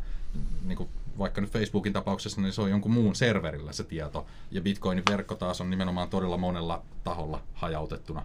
Eli vaikka sä otat omasta koneesta ver- niin kuin virrat pois, niin kyllä siellä on monia koneet vielä, mitkä pitää sitä ihan samaa kirjanpitoa. Tämä on just se syy, minkä takia tarvitaan paljon niitä nodeja ja sitä niin hajautusta ja sitä päällekkäistä työtä ja sillä. Niin Bitcoinihan voi teoriassa louhia ruutupaperilla ja lähettää kirjekyyhkyllä, ettei se niinku sähköä tarvi Mm. sinänsä. Että ei ne mihinkään katoa tosiaan. Et munkin mielestä tässä niin, tämä on jo sillä, sillä tavalla rupeaa olemaan niin äh, raflaava kommentti ja pilke silmäkulmassa, että joko tässä niin on kyse valehtelusta tai tyhmyydestä tai kenties molemmista, mutta joka tapauksessa mun nähdäkseni niin kuin tuossa Aleksin asemassa olevalla henkilöllä niin ei olisi mitään asiaa antaa tällaisia kommentteja julkisesti. Niin kyllä minun ainakin rupeaa vähän epäilyttää silleen, että ollaanko sitä syystä oikeasti nyt ihan tosissaan vai niin kuin, että ihan vaan läppää heittämässä tai mutaa vähän sinne No bitcoin mutta minkä takia tuollaiset jotkut äijät ottaa tollasen Tämä oli vähän sama, kun mä yritin sulta kysyä keskuspankkitoiminnasta, niin sä et oikein tiennyt. Niin, kuin. Niin, niin tai- sitten tämä on niin kuin vähän sama skenaario Niin, siis vähän niin kuin joo, että en, en mäkään lähde sinne niin kuin johonkin puhumaan tavallaan, että miten keskuspankkirahajärjestelmä toimii. Öö, kyllä siis siitä voi totta kai tehdä just kaikki omia tommosia oikaisuja, just vähän niin kuin Aleksikin sit vaikka, että sellaiseksi vähän menee.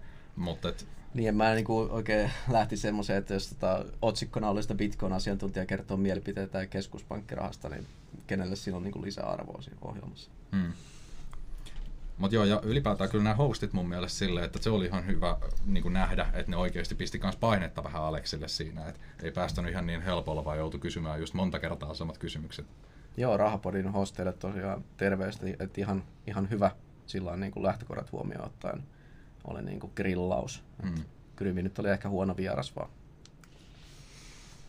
Sitten Bitcoin on ratkaisu ongelmaan, jota ei ole. Onhan tässä Bitcoinissa monta muuta aspektia tavalla, että se ehkä kuitenkin mahdollistaa tämmöiset salaman nopeat rahansiirrot ympäri maailman. Ei ole rajoittunut tämmöisiin tiettyihin päiviin, että tiedätkö, markkinat lyödään kiinni, että ei käytäisi kauppaa jollain instrumentilla, vaan se on 24-7 ympäri maailman käytettävissä. Että se tuo uudenlaisia mahdollisuuksia kuitenkin. No siis totta joo, mä oon ihan samaa mieltä, että kyllä insinöörit pystyy ratkaisemaan ties millaisia teknisiä ongelmia, että tässä Bitcoinin tapauksessa ehkä kysymys on siitä, että onko ollut alun perinkään mitään varsinaista ongelmaa, että on löydetty ratkaisu ilman, että on ollut välttämättä mitään ongelmaa. Ja jos ajatellaan vaikka tuota 24-7 kysymystä, niin ei markkinat ole kiinni sen takia, etteikö se olisi teknisesti mahdollista, vaan se on vaan sen takia, että ihmiset haluavat viettää viikonloppua. Mä taas väittäisin, että se johtuu pitkälti siitä, että regulaatio vähän kieltää ja estää niitä palveluntarjoajia tarjoamasta niitä palveluita yöllä, jotka mm. haluaisi. Niin kuin, että se on, Ja viikonloppulisät on monille kalliita maksaa, jos on porukkaa Niin. töissä ja tällaista. Jep. Mutta siis se, että Bitcoin olisi kehitetty, niin kuin, että se olisi ratkaisu ongelma, mitä ei ole, niin no, tämä on mun mielestä aika mielenkiintoinen, koska siis mä ainakin itse näen, että tämä on aika ongelmallinen tämä nykyinen niin fiat-rahajärjestelmä, ja miten siinä just printataan rahaa ihan niin kuin, täysin poskettomasti ihan ihmejuttujen takia. Ja mä- sillä, sillä koko ajan nakertaa tosiaan niiden niin kuin vanhojen euroomistajien arvoa pois, mitä enemmän sieltä printataan. Niin kyllä se mun mielestä, niin kuin, Aleksi ei ehkä sitä näe ongelmaksi, mutta et mä taas sitten näen itse. Ja mun mielestä siihen Bitcoin on nimenomaan ihan loistava ratkaisu. Ja tästä taas pitäisi miettiä asioita vähän just sen niin kuin oman kuplan ulkopuolelta, että vaikka niin kuin Bitcoin ei välttämättä auta Aleksiin missään asiassa, niin se näköjään auttaa kyllä ympäri maailmaa aika hemmetin monia tuolla vaikka jossain hyperinflatioidus niin maissa tai tollaisissa, tai siis maissa, missä on niin hyperinflatorinen, hyperinflatorinen valuutta. Tällä hetkellä. Mistä toivoisi, että Aleksi puhuisi vaan ihan omasta puolestaan, niin kuin me kaikki muutkin, että jos ei hänen ongelmia ratkaise, niin se on ihan ok. Ei, sitten ei varma, näin varmasti on. Mutta turha sanoa, että se ei ratkaise kenenkään ongelmia, koska se ei selkeästi ole totta. Hmm.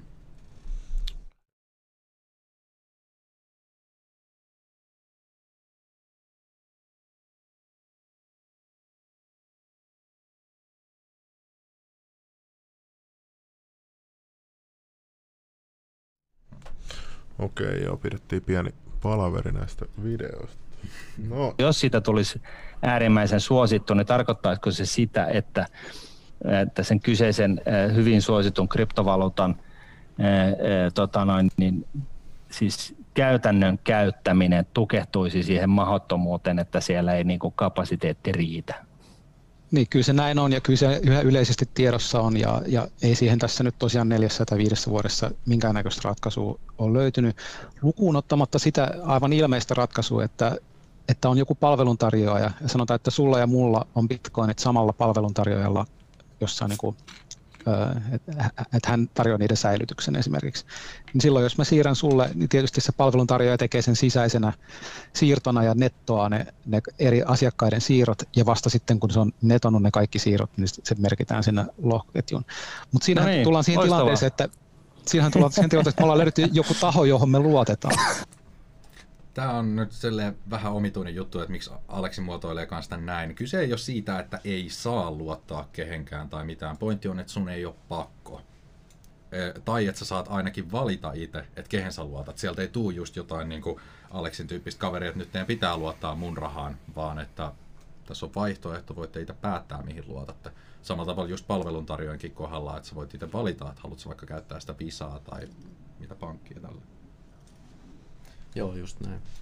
luotettavat. Mä en tiedä, minkä takia nämä globaalit pankit on mitenkään luotettavia. Edellinen finanssikriisi eh, eh, hyvin muistissa, mutta kuitenkin, jos tällaiset niin sanotut luotettavat tahot ottavat haltuun tämän rajapinnan, niin eikö tämä ja, ja niin kuin suuressa määrin hoitaa tällaisia isoja transaktioita netottamalla siellä itse niin kuin omilla mainframeilla, niin eikö tämä ole nyt sitten se, se väylä, millä se pato raukeaa ja kryptot valtaa maailman? No, joo, siis kyllä, mutta sitten sittenhän niin kuin, mitä varten sit tarvitaan bitcoinia. Et koko bitcoinin pointti oli se, että me ei voida luottaa kehenkään ja se on tavallaan suojassa ke, ke, ke, niin kuin ketään vastaan, jotta niin kuin pankkeja tai muita vastaan. Että Bitcoinin siinä alkuperäisessä whitepaperissakin lukee, että tämä koko järjestelmä on kehitetty sitä varten, että me voidaan välttää pankit. No nyt jos me annetaan Bitcoinit niin kuin pankkien hoidettavaksi, niin mikä pointti siinä koko Bitcoin-järjestelmässä nyt enää Mut on? kehity- Tässä nyt Aleksi puhuu ihan ristiin itsensä kanssa. Että mm. Eihän Bitcoinia ole sen takia luotu, että ei voi kehenkään luottaa, vaan just nimenomaan sen takia, että keskuspankki rahapolitiikkaan ei voi luottaa. Niin siis ei, ei pitäisi olla vaihtoehtoja, kun Niin. niin. ruvetaan miettimään, että kehen luotetaan, eikä vaan, että yksi taho. Joo. Ollaanko me, ollaanko, ollaanko me nyt tilanteessa, että oikeasti, että, että bit, bitcoinit ja muut kryptorahat, ne oikeasti, siellä on tota, no hyväksyttyjä, onko? No siis me ollaan evolvattu takaisin lähtöruutuun, eikö niin? Että jos alun perin ongelma oli se, että meillä oli pankkeja, me haluttiin päästä pankeista eroon. No kehitetään tämmöinen bitcoin. Ja sitten loppu, se kehitty, kehitys johti siihen, että okei, nyt ne pankit hoitaa meidän bitcoinia, niin miksi me kehitettiin tämmöistä bitcoinia alun perin? No edelleenkin ollaan nyt niiden pankkien armoilla tietyllä tapaa. Eli se, me, me, Ei olla pankkien armoilla enää, kiitos Bitcoinin. Nimenomaan, nyt on vaihtoehto. Suomen Pankin tase on pullistunut. Ja mä kattelin tota Niin. Suomen, Suomen Pankin tasetta, niin se oli pullistunut 50 pinnaa tässä parissa vuodessa. Mutta onko teillä bitcoineja tai mitään kryptovaluuttaa siellä? ei taida olla. Että ainut, missä niitä ehkä, en ole ihan varma onko, mutta voisi ehkä harkita, niin on tuo meidän rahamuseo.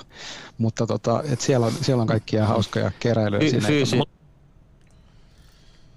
Kohta euroton museokamaa. Mä oon ollut muuten siellä rahamuseossa Aleksin kanssa paneelissa myöskin. Kannattaa tsekata kanssa tuolta meidän kanavalta. Okei. Okay. fyysisiä bitcoineja. Niin, mutta tas, teidän tasessa tuntuu kuitenkin oleva kultaa. Että onko se spekulatiivisessa tarkoituksessa siellä vai, vai mikä on sen tota, historia? Eihän kuitenkaan nyt näitä seteleitä ei kullaksi vaihdeta teillä vai tota, miten se homma toimii nykyisin? Joo, ei niitä enää vaihdeta. Se on ihan historiallinen jäänne. Ne on, ne on jäänyt sinne taseeseen. Olipa lyhyt vastaus. Joo. Ei- Vai Eikö sillä toisaalta myöskin jonkunnäköinen niin kuin, öö, keskuspankkifunktio sillä kuulalla, kun jostain syystä kaikki maailman valtioiden keskuspankkeissa on hirveästi sitä tavaraa? Eikö sillä kullalla joku funktio? No silloin on ollut aikaisemmin funktio, että tietysti niin kuin valuutat on ollut jossain kohtaa sidottu kultaan ja, ja, ja keskuspankilla on sen takia ollut kultavarannot, mutta sitten kun tästä tämä sidonta lopetettiin, niin tällainen kultia sitten nyt pois myyty, että ne on pitkälti jäänyt sitten keskuspankkien haltuun. Miettikää nyt, miksi ne on jäänyt sinne. Jos jollain on arvoa ja sillä ei enää ole muka arvoa, ja joku hullu on siitä valmis maksamaan, niin kuin kullasta nyt joku on valmis maksamaan ihan, ihan tota valuuttaa. Miksi ei sitä sitten myydä? Niin, siis Mikä nimen- tämä niinku jäänne on? Et Ei ole vaan viittitty vai? Niin siis ylipäätään, että minkä takia sit, niinku, jos nytkin likvidoida, tai tulli on likvidoimassa bitcoineja siihen, että saadaan taas lisää euroja, niin miksei tätä kultaa likvidoida? Niin, Niin, Kai se on varmaan niin joku pointti, että minkä takia tämä on jätetty just tähän kullan muotoon, eikä vaan helpotettu kansalaisten veroja ja otettu sit siitä rahaa. Nyt tämähän nimenomaan kaikkea, just, niinku, kaikkea logiikkaa vastaa, että siis IMF itsekin sanoo, että ne säilyy kultaa siellä varastoissa sen takia, koska se on oleellinen niin kuin, juttu siihen, että ne pystyy taata kans sitä niin kuin, niiden omien seteleitteensä tai hupikuponkiensa arvoa. Niin kuin, toi on mun mielestä aika älytöntä väittää noin, että se olisi vain jäänne. Niin jokainen voi käydä Mutta katsoa kyllähän, sä, kyllähän sä nyt ka- katot tuo ilme tuossa lopussa. kun Niin, sanoit. niin kyllä vähän vaikutti Toi, vaivaantuneelta. toi että on ei- kyllä jo, jo niin kuin voisi melkein syyttää suorasta valehtelusta, että jos joku katsoo niin kuin keskuspankkien ylipäätänsä kultavarantojen kasvua viime vuosina, niin se on ylöspäin. Miksi? ja Ei se ole mikään jäänne. Niin, ja No tässäkin, jos siellä tehdään jotain vaikka kultaista linnaa sinne holviin tai jotain tällaista. Mutta tässäkin mun mielestä ihan mielenkiintoisesti ignorattiin vaan justiinsa se, että kappas vaan se pankin niin tase on tosiaan paisunut sieltä niin se 50 pinnaa, että mistä tämä tulee, niin äkkiä nyt vaan sivuun, että äkkiä tämä aihe pois. niin ei varmaan haluta keskustella ihan niistä. Mutta haastattelijat oli kyllä tässä hyvin kartalla, että propsit siitä. Hmm niin kuin hypoteettisella tasolla vaan niin kuin selvittää, että onko, onko niin kuin kryptot niin kuin kuitenkin ja joku yksittäinen krypto, niin voisiko se olla se maailmanvaluutta? Voisiko se niin kuin olla sitä? Voisiko se ylipäätänsä olla sitä? Ottamatta kantaa, että uskotaanko me siihen, mutta, mutta niin kuin, niin. voisiko se niin kuin ylipäätänsä olla? Voisiko bitcoin olla se maailman euro? Toi on ihan mun mielestä validi kysymys, että silloin kun silloin kun Bitcoin ja, ja nämä kryptovaluutat tuli, niin, niin kyllähän niin kuin, kukaan ei oikein niin ollut ihan varma tuosta vastauksesta, voisiko tosiaan olla näin. Ja sen takia niin kuin keskuspankit ja muutkin lähti tuota asiaa sit niin kuin tutkimaan ja selvittämään, että voisiko näin tosiaan olla.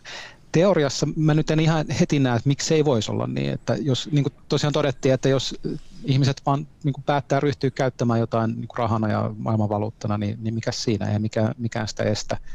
Eli teoriassa joo, mutta käytännössä sitten kukaan ei ole vaan niin, kuin niin tehnyt.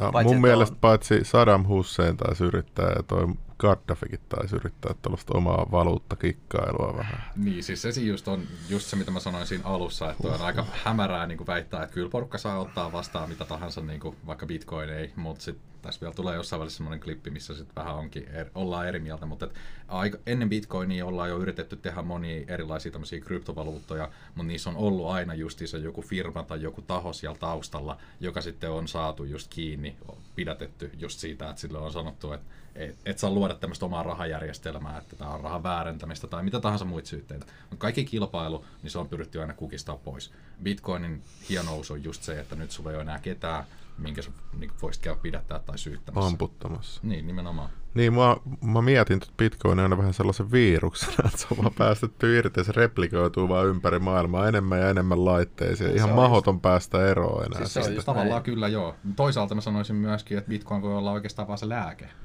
Eikö se ole jotain Bitcoin-satelliittejakin jotain tai jotain tällaisia? Mä oon kuullut, että se data liikkuu satelliitteja pitkin. Joo, kyllä se pystyy lähettämään Bitcoin-siirtoja niin kuin synkkaamaan nodeja tälleen näin niin kuin just satelliittien kautta tai radioaalloilla. Joo, siis siihenkin tai... on varauduttu jo, että jossakin vaiheessa Bitcoinin vastaan kun taistellaan ja pistetään nettejä kiinni ja muuta, niin periaatteessa pystytään niin kuin tämmöisen mesh-verkko, joka on siis mm. oma sisäinen verkko, vaikka yhden talon katolla on satelliittilinkki, jonka kautta lähetetään bitcoin-siirrot, ja se on niin kuin täysin mahdollista. Niin, eli eikö se voi olla vaikka silleen, että vaikka yksi kaupunki olisi irti muusta netistä, niin ne tekee ne kaikki siirrot, ne pystyy tekemään sisäisesti ne siirrot. Ja sitten kun yhdistyy siihen pääverkkoon, niin sitten se synkkaantuu sinne. No mä sanoisin silleen, että jos kaupungin verran otettaisiin jos nettiä pois, niin siis silloin olisi just kätevä tehdä sellainen mesh-verkko, eli silleen, että sulla on suunnilleen nyt vaikka niin kuin muutamien kilometrien säteellä, niin sulla on semmoisia pieniä kapistuksia, semmoisia pieniä tikkuja, ja ne niin kuin tavallaan lähettää vaikka sieltä kaupungin keskustasta niiden tikkujen kautta niin kuin forwardailee niitä viestejä koko ajan sinne kaupungin ulkopuolelle, missä taas on netti. Et sitä kautta ne siirrot niin kuin menee vielä sinne ihan muuhun verkkoon myöskin. Sitten seuraava pätkä. Että siis globaali maailmantalous niin kuin tiivistyy yhdeksi kokonaisuudeksi. Olkoon siinä, olkoonkin, että siinä saattaa nyt mennä sitten se 50 tai 100 vuotta tai 1000 vuotta, mutta joka tapauksessa, jos se suunta on toi, niin silloinhan bitcoinin tyyppiselle niin kuin periaatteessa maailmanvaluutalle olisi kysyntää. Mutta sitten päästään vielä siihen, että miksi siihen tarvittaisi bitcoin, kun meillä on siihen jo eurot ja dollarit ja, ja punnat ja muut valuutat. Tää... No, me valitaan vain nyt käyttää bitcoinia. Niin, meitä ei nyt vaan kiinnosta ne sun hupisatelliitit. Vähän yrittää niin kuin myydä tätä keskuspankkirahaa ja niin kuin E, kieltäytyy ymmärtämästä, että Bitcoin on jo rahaa. Se ei vaan ole sitä kaikille. Se on vaan arvokasta kaikille. Että se on jo globaali tilien tasoitusverkko, jolla sä voit lähettää vaikka miljoonan Kiinaa välittömästi sillä, että kukaan voi siihen puuttua millään tavalla. Se mm. on jo käytössä oleva ja se on monella tapaa parempi kuin nykyinen niin kuin keskuspankkien tilien tasaus globaali verkko. Mm. Halvempi, nopeampi, kaikilla tavalla suvereeni. Onko se yleisessä käytössä? Ei, sen ei tarvi olla, eikä sen koskaan tarvi olla. Sä voit aina valita käyttää sitä tai jotain muuta palvelua. Mm, paljon luotettavampi ja avoimempi kyllä tuo Bitcoin-verkko kuin keskuspankkien oma rahaliikenneverkko. Ei kukaan edes tiedä, kuinka paljon sitä rahaa enää nykyään on. Okei, jo Milat laitteli tuossa, tulossa tuossa kohta. Joo. Mutta jos me vaan leikitään sillä ajatuksella, otetaan tällainen ihan villi, vaan, vaan että me saadaan nämä niin rajat vedettyä, niin, niin eikö silloin? Eikö silloin olisi ihan kätevää, että olisi maailman euro, ja onko se sitten bit, kryptovaluutta tai, tai joku muu? Niin, no sitten mun mielestä täytyy olla sillä tavalla rehellinen, ja mäkin niin kuin eurojärjestelmän edustajana, niin ollaan nyt rehellisiä, dollari on maailmanvaluutta. Et, mm. Kyllä mä luulen, että se kaupankäynti sitten tapahtuu dollareissa. Dollari, dollari on se valuutta, joka kelpaa ihan joka maailmankolkassa, ihan Mutta jokaiselle ihmiselle. Siis dollari on tiliyksikkö. Tällä hetkellä se on globaali tiliyksikkö ja Bitcoin ei sitä roolia voi täyttää ennen kuin sillä on riittävästi käyttäjää, jolloin oikeasti ruvetaan mittaamaan esimerkiksi just maitopurkihintaa bitcoineissa tai satoseissa. Tästä on niin tiliyksikkö. Että siinä on dollar... Ja moneen osaa se yksi bitcoin, niin kun jengi aina puhuu, että en mä voi enää ostaa bitcoin, että se on niin kallis. 100 miljoonaa. 100 miljoonaa. Eli sä voit ostaa vaikka sadas miljoonas osan bitcoinia. Joo, eurolla siis saa about 2000 satosia. Itse asiassa tällä hetkellä eurolla saa noin 3500 no, se on niin paljon. Tullut alas näköjään. Mm kannattaa ostaa vielä kun pystyy. Mutta veikkaat tästä, että sit se yksi satossi on vähän niin kuin euro tulevaisuudessa. ei siinä, ei tiedä. Oi, oi, oi. Seuraava, seuraava. Perustui silloin siihen aikaan, kun oli öljykauppaa ja öljy on kohta, tiedätkö, se on, se on mennyttä. nyt on, nyt on niinku tilaus sille, että sieltä tulee jotain takavasemmalta, joka ottaa sen paikan oikeasti.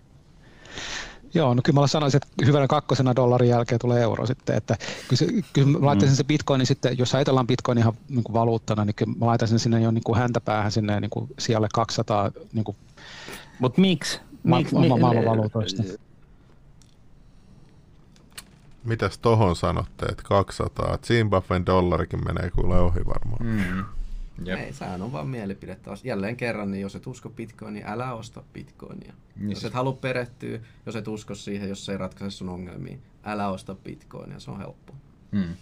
Ja just viimeksihän, tai niin mun mielestä, joo, No joo, mennään vaan itse asiassa eteenpäin kyllä. Sieltä tulee varmaan jossain välissä vähän. Mä, mä, mä vaan etsin sitä perimmäistä syytä, että miksi ei. Että et, et, et annat sä sille sellaisen niin kuin pienen bitcoin-sentin mentävän aukon, että se voisi olla mahdollista? Mä, mä yritän vaan niin palauttaa sillä tavalla maanpinnalle, että kaikki mitä sä juuri kuvailit, hän kuva, kuvailee tosi hyvin EU-projektia.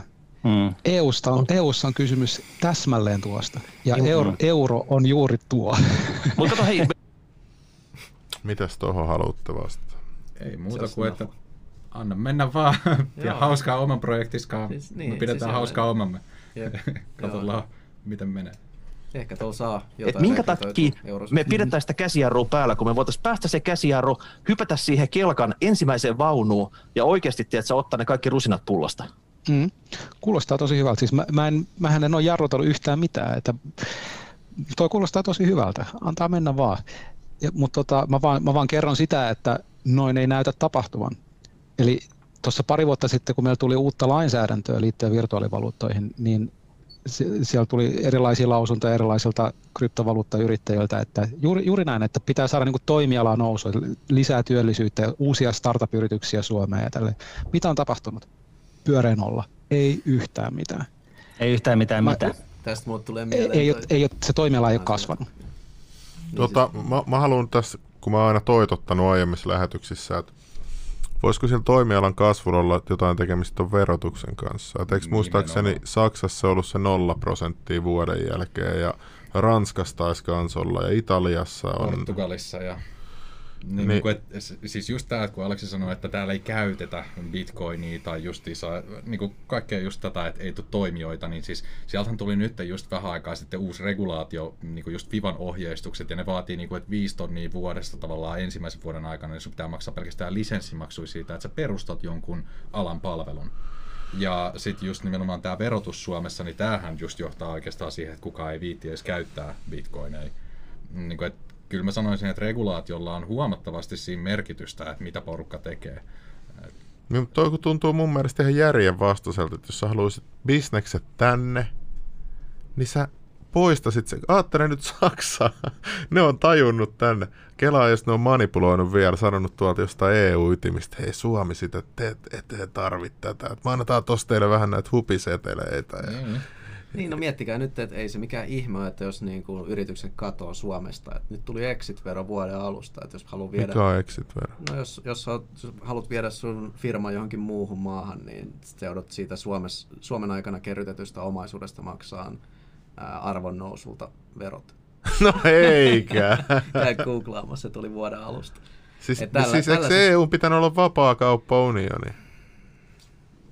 No, tää, tää on Mitä Luotetaan, luotetaan siihen, luotetaan jo Siis tämä on ehkä asiat. tulkittavissa siihen, että on niinku huomattu tämä sel- selkeä niinku ulospäin virtaus ja tavallaan rahapussista alkaa pohja lähteä tai pohja näkyy Mä, vähintäänkin. tu, mä tuen liittovaltioon, jos nämä kaikki tällaiset poistetaan sitten. Niin ei Mutta siis nykyään mitään. on aika helppo justiinsa netin takia niin perustaa firma muualle ja ihmiset tekee sitä ihan vaan, koska se on järkevää. Ei ole mitään järkeä just jäädä semmoiseen paikkaan, koska se ei nykyyhteiskunnassa on tosi helppoa itse asiassa lähteä toiseen maahan. Lentokoneella tosta. Ne pääsee. Maailma on kumminkin aika globaali nykyään. Hmm.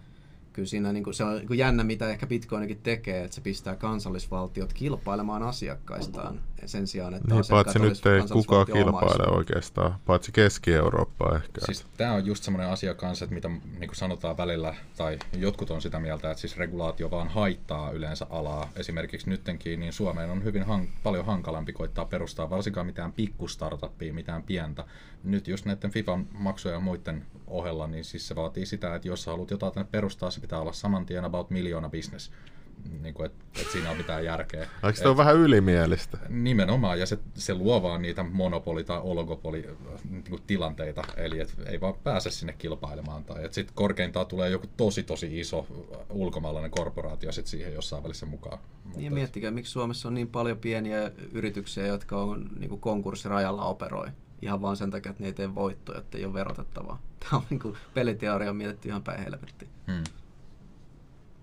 Kyllä hiljaiseksi vetää. Ja nyt varsinkin kun on tämä korona ja kaikki, niin kuin ei ole töitä ja, Ja nyt kun ja vielä veroja todetaan, vaan nostetaan ja kaikkea maksuja nostetaan. Nyt on vielä voimassa se säännös, että ei, ei tota, saa hakeutua konkurssiin. Että se kun menee tässä alkuvuodesta vielä pois kesää kohti, niin tullaan näkemään Miksi ei saa hakeutua konkurssiin? No ette, näyttää paremmalta todennäköisesti. no eihän se nyt siitä No voi ei, olla. no, mutta näin kuitenkin on, että ei saa hakea konkurssia ja, ja tota, korot, niin kuin lainojen korot on pikavipeissä laskettu käsittääkseni lukittu 10 prosenttia tämmöinen niin kuin tekohengitys. No mitä sitten tapahtuu, kun nämä säännökset nostetaan ja mennään business back to usual? Mistä se lisäarvo on No tullut? sieltä jolla tulee ne huitataan? isot ja ne vaan haukkailee No ja syö ne kaikki. Mm. Eli, eli silloin tulee isot valtiolliset toimijat ja sanoo, että hei, kapitalismi ei toimi, kattokaa nyt kaikki on päin helvettiä. Mm. Me tarvitaan nyt sosia- sosialisoida nämä kaikki meille pilkkahintaa ja pistää homma toimii. Hmm. Eli luodaan ongelma ja sitten Korjataan, tuodaan ratkaisu. Sara sankarina siinä. Toihan on Niin. tollainen vanha, vanha-aikainen tollainen taktiikka noilla. Tämä on ehkä nähty joskus ennenkin historiassa. Hmm. No te varmaan Suomen Pankin käytävällä juttelette Olli Rehnin kanssa. Hän kyselee, että hei, miten tuo kryptovaluutalle kuuluu? Niin mitä sä suosittelet hänelle, että hei, mikä on niin kuin kova juttu? Näin, no, en, en suosittele, enkä ole suositellut. Me, ei me keskustella aiheesta. Mun mielestä, mun mielestä tärkeämpi pointti just nimenomaan se, että ei, ei, ei, me nähdä niin bitcoinia päivittäin täällä. Ei, ei, ei siitä puhuta. Että bitcoin-porukka puhuu siitä, että dollari sitä ja keskuspankit tätä ja rahoitusmarkkinat. Ja, mutta sitten kun me ollaan täällä niin rahoitusmarkkinoiden keskiössä keskuspankissa, niin ei, ei, se on niin kuin, ei me kuulla mitään, ei me nähdä mitään. Se ei tule missään maksutilastoissa eikä missään muuallakaan vastaan. Hyvä. Et, Joo, kuulostaa ihan Hyvä. hyvältä munkin mielestä. Niin, Jos just- tosiaan on, että ei ole kartalla ja niin kuin keskuspankin edustajat on tietotaso tää, niin sehän on oikein, oikein mainiota Bitcoinille. Et suosittelen jokaista yksilöä tosin perehtyä tähän ja tekee omat päätelmänsä. Kun nämä massa, mä, mä sanon vielä tämän, kun nämä massat ryntää näihin kryptovaluuttoihin, ja osa niistä ei ole ihan, tota, ihan kosher. Esimerkiksi vaikka vankoina paljastunut ku Onko teillä listaa niistä, mihin ei missään nimessä saa mennä sisään? Että olette niinku validoinut tämän niinku paka jotenkin. Onko semmoista edes saatavilla, jos te ette suosittele mitään? Ei, ei, me- ei, meillä ollut, ei me olla validoitu, ei me olla tutkittu asiaa niin tarkasti, että me voitaisiin sanoa, että tämä on luotettava tai tämä on epäluotettava. Että siihen on olemassa poliisit ja muut viranomaiset, sit, jotka siihen puuttuu. Että ainut, ainut oikeastaan, mistä me ollaan oltu kiinnostuttu, on nimenomaan se, että jos joku tuo nyt tämmöisen bitcoinin markkinoille sanoo, että tämä on valuutta tai tällä aletaan maksamaan, niin ne on, niin kuin, ne on asioita, jotka kuuluu keskuspankille. Sitten me aletaan selvittää, että okei, onko, onko siinä jotain perää. No tässä tapauksessa ei ollut. Sitten jos niissä on jotain niin kuin muita juttuja, jotka liittyy just niin kuin vaikka huijauksiin tai, tai treidauksia tai tällaisia näin, niin se ei ole enää niin kuin meidän toimiala, että se kuuluu sitten taas niin kuin muille viranomaisille. Eli just aikaisemmin sanottiin, että okei, kuka vaan voi käyttää tai hyväksyä ihan mitä vaan valuuttaa maksuna, mutta sitten jos sitä käytetään, niin sitten keskuspankkeja rupeaa vähän kiinnostaa, että jos sitten tulee just huhu, että sitä käytettäisiin rahana, eli niin vaihdonvälineenä, tai Aleksin määritelmä käsittääkseni just rahasta on, niin kuin, että se toimii vaihdonvälineenä pääosin, tai niin kuin, se olisi pääasia, niin okei, keskuspankki rupeaa siis kiinnostua siinä kohtaa. No mitä hän ne mahdollisesti voi tehdä? Mikä muotos kiinnosti oli, että Aleksi itse myöntää, että he ei ole perehtynyt aiheeseen. Hmm. Mutta se ei ole kuitenkaan häntä estänyt tulee niin asiantuntijana puhua aiheesta niin tietäisi jotain siitä, mistä selkeästi ei tiedä. Hmm. Okei, sitten seuraava pätkä. On, Onko tämä niinku sellainen asia, mihin keskuspankki sitten siinä vaiheessa, kun siis se jollain tasteella niinku alkaa olla niinku maksuväline, niin millä tavalla te, se kiinnostaa teitä ja miksi ja mitä te sitten teette? No ihan ensimmäinen, mistä me kiinnostaa ihan vaan se volyymi ja ne, ne, ne määrät. Et mehän kerätään tilastoja. Lähdetään ihan niin kuin näinkin, näinkin mm. niin kuin arkisesta asiasta liikkeelle, että ottamatta mitään niin kuin kantaa niin kuin, pitäisikö niin olla tai, tai siihen niin kuin itse politiikkaan, niin katsotaan vaan mitä, mitä oikeasti tapahtuu. Niin kuin to, tuli todettu jo, että, että Suomessa ja Euroopassa niin kuin maksuvälineenä voi käyttää ihan mitä haluaa. Ja sitten jos ihmiset alkaa käyttää maksuvälineenä jotain muuta kuin, niin kuin eurorahoja, niin sitten se alkaa kiinnostaa ensimmäiseksi vaan niin kuin sillä tilastointimielessä, että okei, tapahtuuko näin. Ja sitten kun ne tilastot alkaa olla niin kuin riittävän suuria, sitten jos ne rupeaa kasvaa tosi suuriksi, niin sitten aletaan miettiä sitä, että pitäisikö tälle asialle tehdä jotain mahdollisesti. Niin. Tämä on just se, mitä, mikä minua harmittaa, että niin olisi ollut kiva kyllä kuulla vähän, että mitä hän ne haluaa tehdä tai mitä ne meinaa tehdä, mitkä on niiden vaihtoehdot. Ja mikä siinä silloin keskuspankkia kiinnostaa? Et, et jos sanotaan näin, että, että Suomen maksuliikenteestä 10 prosenttia pyörii rahapodikoinnin varassa, niin mikä siinä kiinnostaa? No, meillä on niin kuin kaksi tehtävää erityisesti, joita, joita me, jotka kuuluu niin kuin keskuspankin tehtäviin. Toinen on, että hintavakaus, että tavallaan se, millä maksetaan, niin sen täytyy olla vakaa. Että sen täytyy Miksi? olla luotettava ja vakaa. No, koska silloin talous toimii kaikkein parhaiten ja taloudellinen hyvinvointi on... on Okei, okay, eli... No just tämä. Eli jos keskuspankin tehtävä on sit siinä kohtaa, kun jotain käy, vastaanotetaan maksuna, niin keskuspankin tehtävä on taata, että sen arvo on vakaa. Miten ne meinaisi tehdä tämän niin bitcoinin kanssa? Et ei muuta kuin sitten vaan stäkkäilemään bitcoinia, että saadaan vähän niitä talouden niin nousuja ja laskuja tasattua. Et ei muuta kuin tervetuloa stäkkäämään. Eli jos vaikka, vaikka sanotaan nyt sitten puoli miljoonaa suomalaista on ihan ok sen kanssa, että rahapodikoinnin arvo on välillä yksi ja välillä miljoona, niin, niin tota, tämä on niin kuin rahapoli- tai siis keskuspankin kannalta ongelma, että sen arvo vaihtelee paljon. Joo, to, tosi, nyt ollaan niin, niin hypoteettisessa kysymyksessä, että... Ei, mutta todellakaan, peria- se on, per- ensi viikolla tulee Mutta siis periaatte- periaatteessa, että millä maksetaan, niin se kiinnostaa keskuspankkia. Meidän tehtäviin kuuluu huolehtia siitä, että, että maksaminen on sujuvaa, se on edullista, se on, se on luotettavaa ja se on vakaata. Monet laitoit sillä Maksettiinpa sitten millä vaan. Oh, no, mm. Mutta sitten sit jos oikeasti käy silleen, että... No sen lisäksi me ollaan tietysti niin kuin ainut niin kuin rahan liikkeeseen laskija. Sitten jos joku toinen alkaa niin kuin laskea liikkeeseen jotain, mitä voidaan tulkita niin kuin valuutaksi tai rahaksi, niin, niin sitten täytyy alkaa miettiä sitä, että onko se niin kuin ihan ok, onko se niin kuin laillista vai... No miss, niin missä se raja kulkee nyt sitten kryptojen kohdalla, että onko se raha vai ei?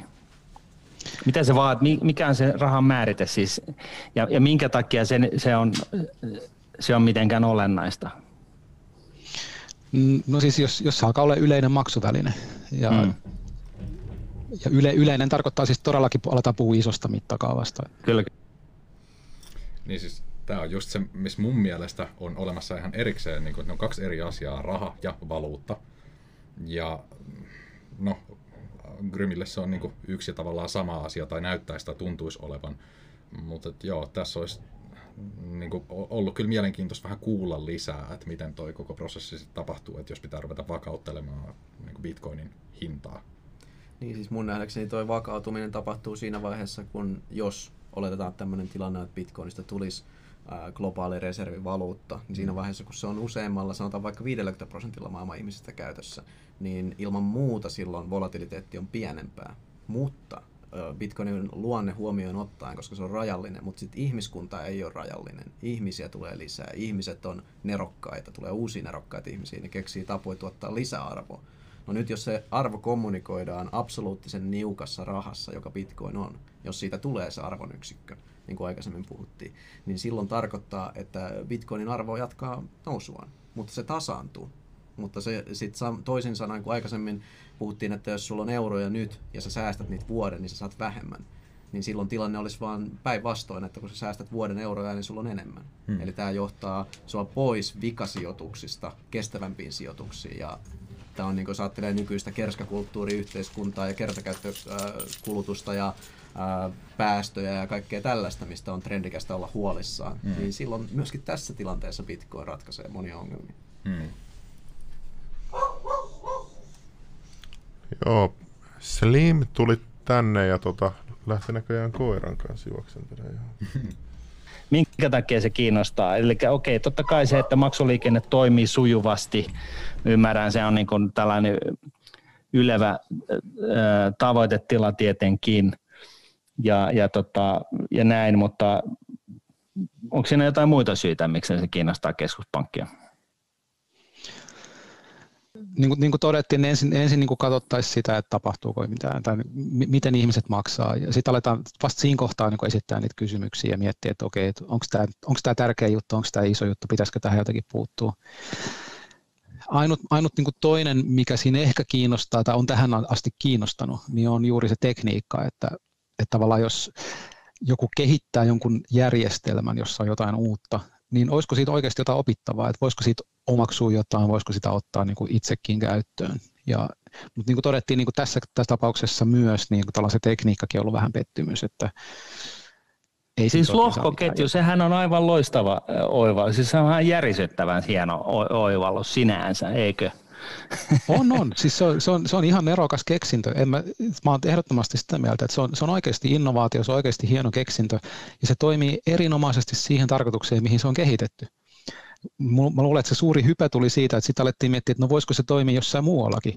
Ja ikävä kyllä, niin kun, vaikka mä oon itsekin tosi niin teknologiamyönteinen, on vaan todettava, että no ei se kyllä toimi oikein missään muualla. Se toimii hyvin siinä bitcoinissa näissä kryptoissa, mutta ei sillä oikein mitään muuta käyttöä. Siellä se toimii hienosti. Mm.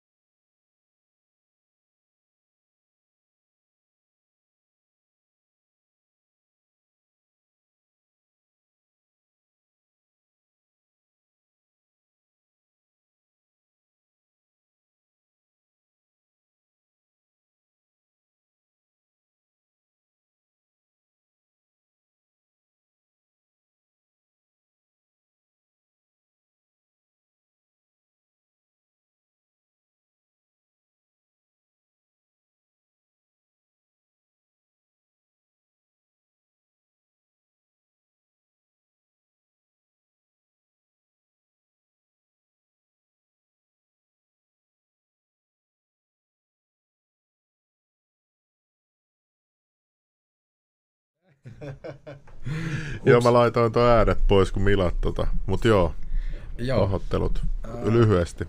Joo, eli mun mielestä ainakin... Niin Sori, siis... mä oon tosi pahoilla. ei mitään. Siis Aleksi oli mun mielestä tässä ihan oikeassa. Uh, Bitcoin on nimenomaan siihen optimoitu ja minimoitu sitä datan määrää, mitä Bitcoinin lohkoketjuun kertyy.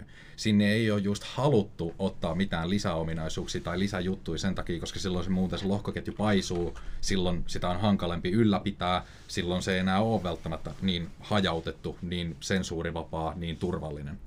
Niin kuin, että mitä enemmän sä lähdet tunkemaan jotain lohkoketjua, sitä epävarmempi se on. Okei, sitten keskuspankki on itsenäinen virasto. Onko su, sua konsultoitu, nyt kun on puhuttu paljon julkisuudessa, tullilla?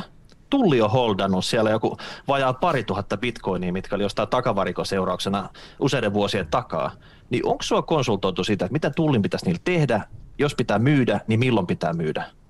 No siis keskuspankkihan on itsenäinen öö, virasto joka on irrallaan valtiosta. Ja, ja tulli taas on niin kuin valtion virasto. E, et ei me ei mulla mitään, tai Suomen Pankilla mitään kommentoitavaa siihen, mitä tulli tai valtio tekee. Et se, No mitäs No niin, mitäs tuohon? Nämä on taas justiinsa näitä tullillakin varmaan Bitcoin-ammattilaisia tekemässä hommia, niin luotetaan vaan näihin. Luotetaan, että siellä on ammattilaiset tekemässä, onkin sitten seuraavan klipin nimi. Ah, okay. Yksityishenkilönä, mitä se tulli, tulli on nyt niinku huomannut, että hei, meillä on meidän lompakossa 2000 bitcoinia, että ennen kuin joku rosvo vie ne kokonaan pois, niin tota, pitäisikö ne pistää lihoiksi? Mä, mä voin ihan rehellisesti sanoa, että ei mulla mitään näkemystä suuntaan tai toiseen. Et se on, mä, mä, en, mä en tiedä, miten tullia pyöritetään, mitkä asiat, miten siellä niinku asiat hoidetaan. Mä luotan siihen, että ne, ne hoidetaan hyvin ja, Ei ja siellä on niinku ammattilaiset teke, tekemässä. Mutta mut eihän, Sit- Niin Niin. luotetaan siihen, että on joku muu kantaa vastuun. Tässähän just Bitcoinista on kysymys, että siinä sä kannat itse vastuun. Ja se on sun asia, jos sä päätät sitä, että okei, mua pelottaa. Mä haluan vaikka osan pistää johonkin Bitcoin-pankkien ja ulkoistaa sen vastuun jollekin muulle. Se lupaa mulle ja mä luotan siihen. Ei siinä ole ongelmaa. Hmm. Mutta sä voit myöskin siitä ottaa se vastuun itse, että okei, mä säilytän omat avaimet sillä uhalla, että mä itse mokaan ja, hukkaan ne. Hmm. Tämä on vaihtoehto. Nimenomaan. Okei. Bitcoinille ei ole ostajia. mitä sitten tapahtuu siinä vaiheessa, jos, jos bitcoinista tulee tarpeeksi iso ja missä se, missä se raja kulkee? Kolme triljoonaa, kymmenen triljoonaa, Joo, no jos mietitään ensin, että ku- kuinka iso on iso ja sitten sen jälkeen, että niin kuin mitä, Joo. mitä sitten pitäisi tehdä. Niin, no ensinnäkään siis mun mielestä ei kauhean järkeviä nämä tämmöiset arviot, mitä on ollut niin kuin Bitcoin-markkinan koosta. Eli jos otetaan niin kuin viimeisin Bitcoin-kauppa, joka on käyty johonkin hintaa ja sitten kerrotaan se kaikkien niin Bitcoinien lukumäärällä, niin tavallaan ei se, ei se kerro sitä todellista markkinan koko, koska kaikki ne, joilla on Bitcoinia hallussa, ei pysty sitä siihen hintaan myymään, vaan ainoastaan se viimeinen kauppa on tehty mutta se on ihan hintaan. sama osakepörssissä, että tavallaan ne pörssikaupat, se on viimeinen indikaatio siitä hinnasta. Joo, mutta sä pystyt ostamaan sen koko yhtiön sieltä pois. mm. Siihen hintaan. Se joudut todennäköisesti maksaa siihen preemionkin vielä päälle. Mutta Bitcoinissa niin ei, ole, ei ole mitenkään mahdollista, että jokainen Bitcoin myytäisi siihen, mi- mikä ikinä se markkinahinta onkaan. Meinaatko, että se on alle vai yli sen nykyisen No markkinakurssin? siis se on, se, no se on selvästi alle. Kyllä se, se hinta putoaa niin kuin saman tien, jos sieltä aletaan niitä myymään. Ja se, kyllähän se on nähtykin. Joku tulee, isompi- joku, tulee, joku tulee ostaa kaikki bitcoinit hintaa 35 000 per yksi kolikko. Niin ne ei lähde markkinat sillä hintaa. Ei ole ostajaa. Siis se on se pointti, että kaikille ei riitä ostajia. Myyjiä kyllä riittää. Ja, se on, ja sehän on se Bitcoin, Bitcoin-markkinan suuri ongelma. että Myyjiä kyllä riittää, mutta ostajia ei kerta kaikkiaan riitä. Et se on, se on niin ongelma numero yksi. Et ei, se, ei se Bitcoin-markkina oikeasti ole niin suuri. Siellä on nähty sitä, että jos on ollut vähän isompi kauppa, niin hinta putoaa niin saman tien niin 10 prosenttia, 20 prosenttia. Niin todella isoja romahduksia sillä, että jos joku isompi erä myydään. Ja kyllä se kertoo siitä, että se markkina on oikeasti tosi ohut. Että ei siellä, Mm.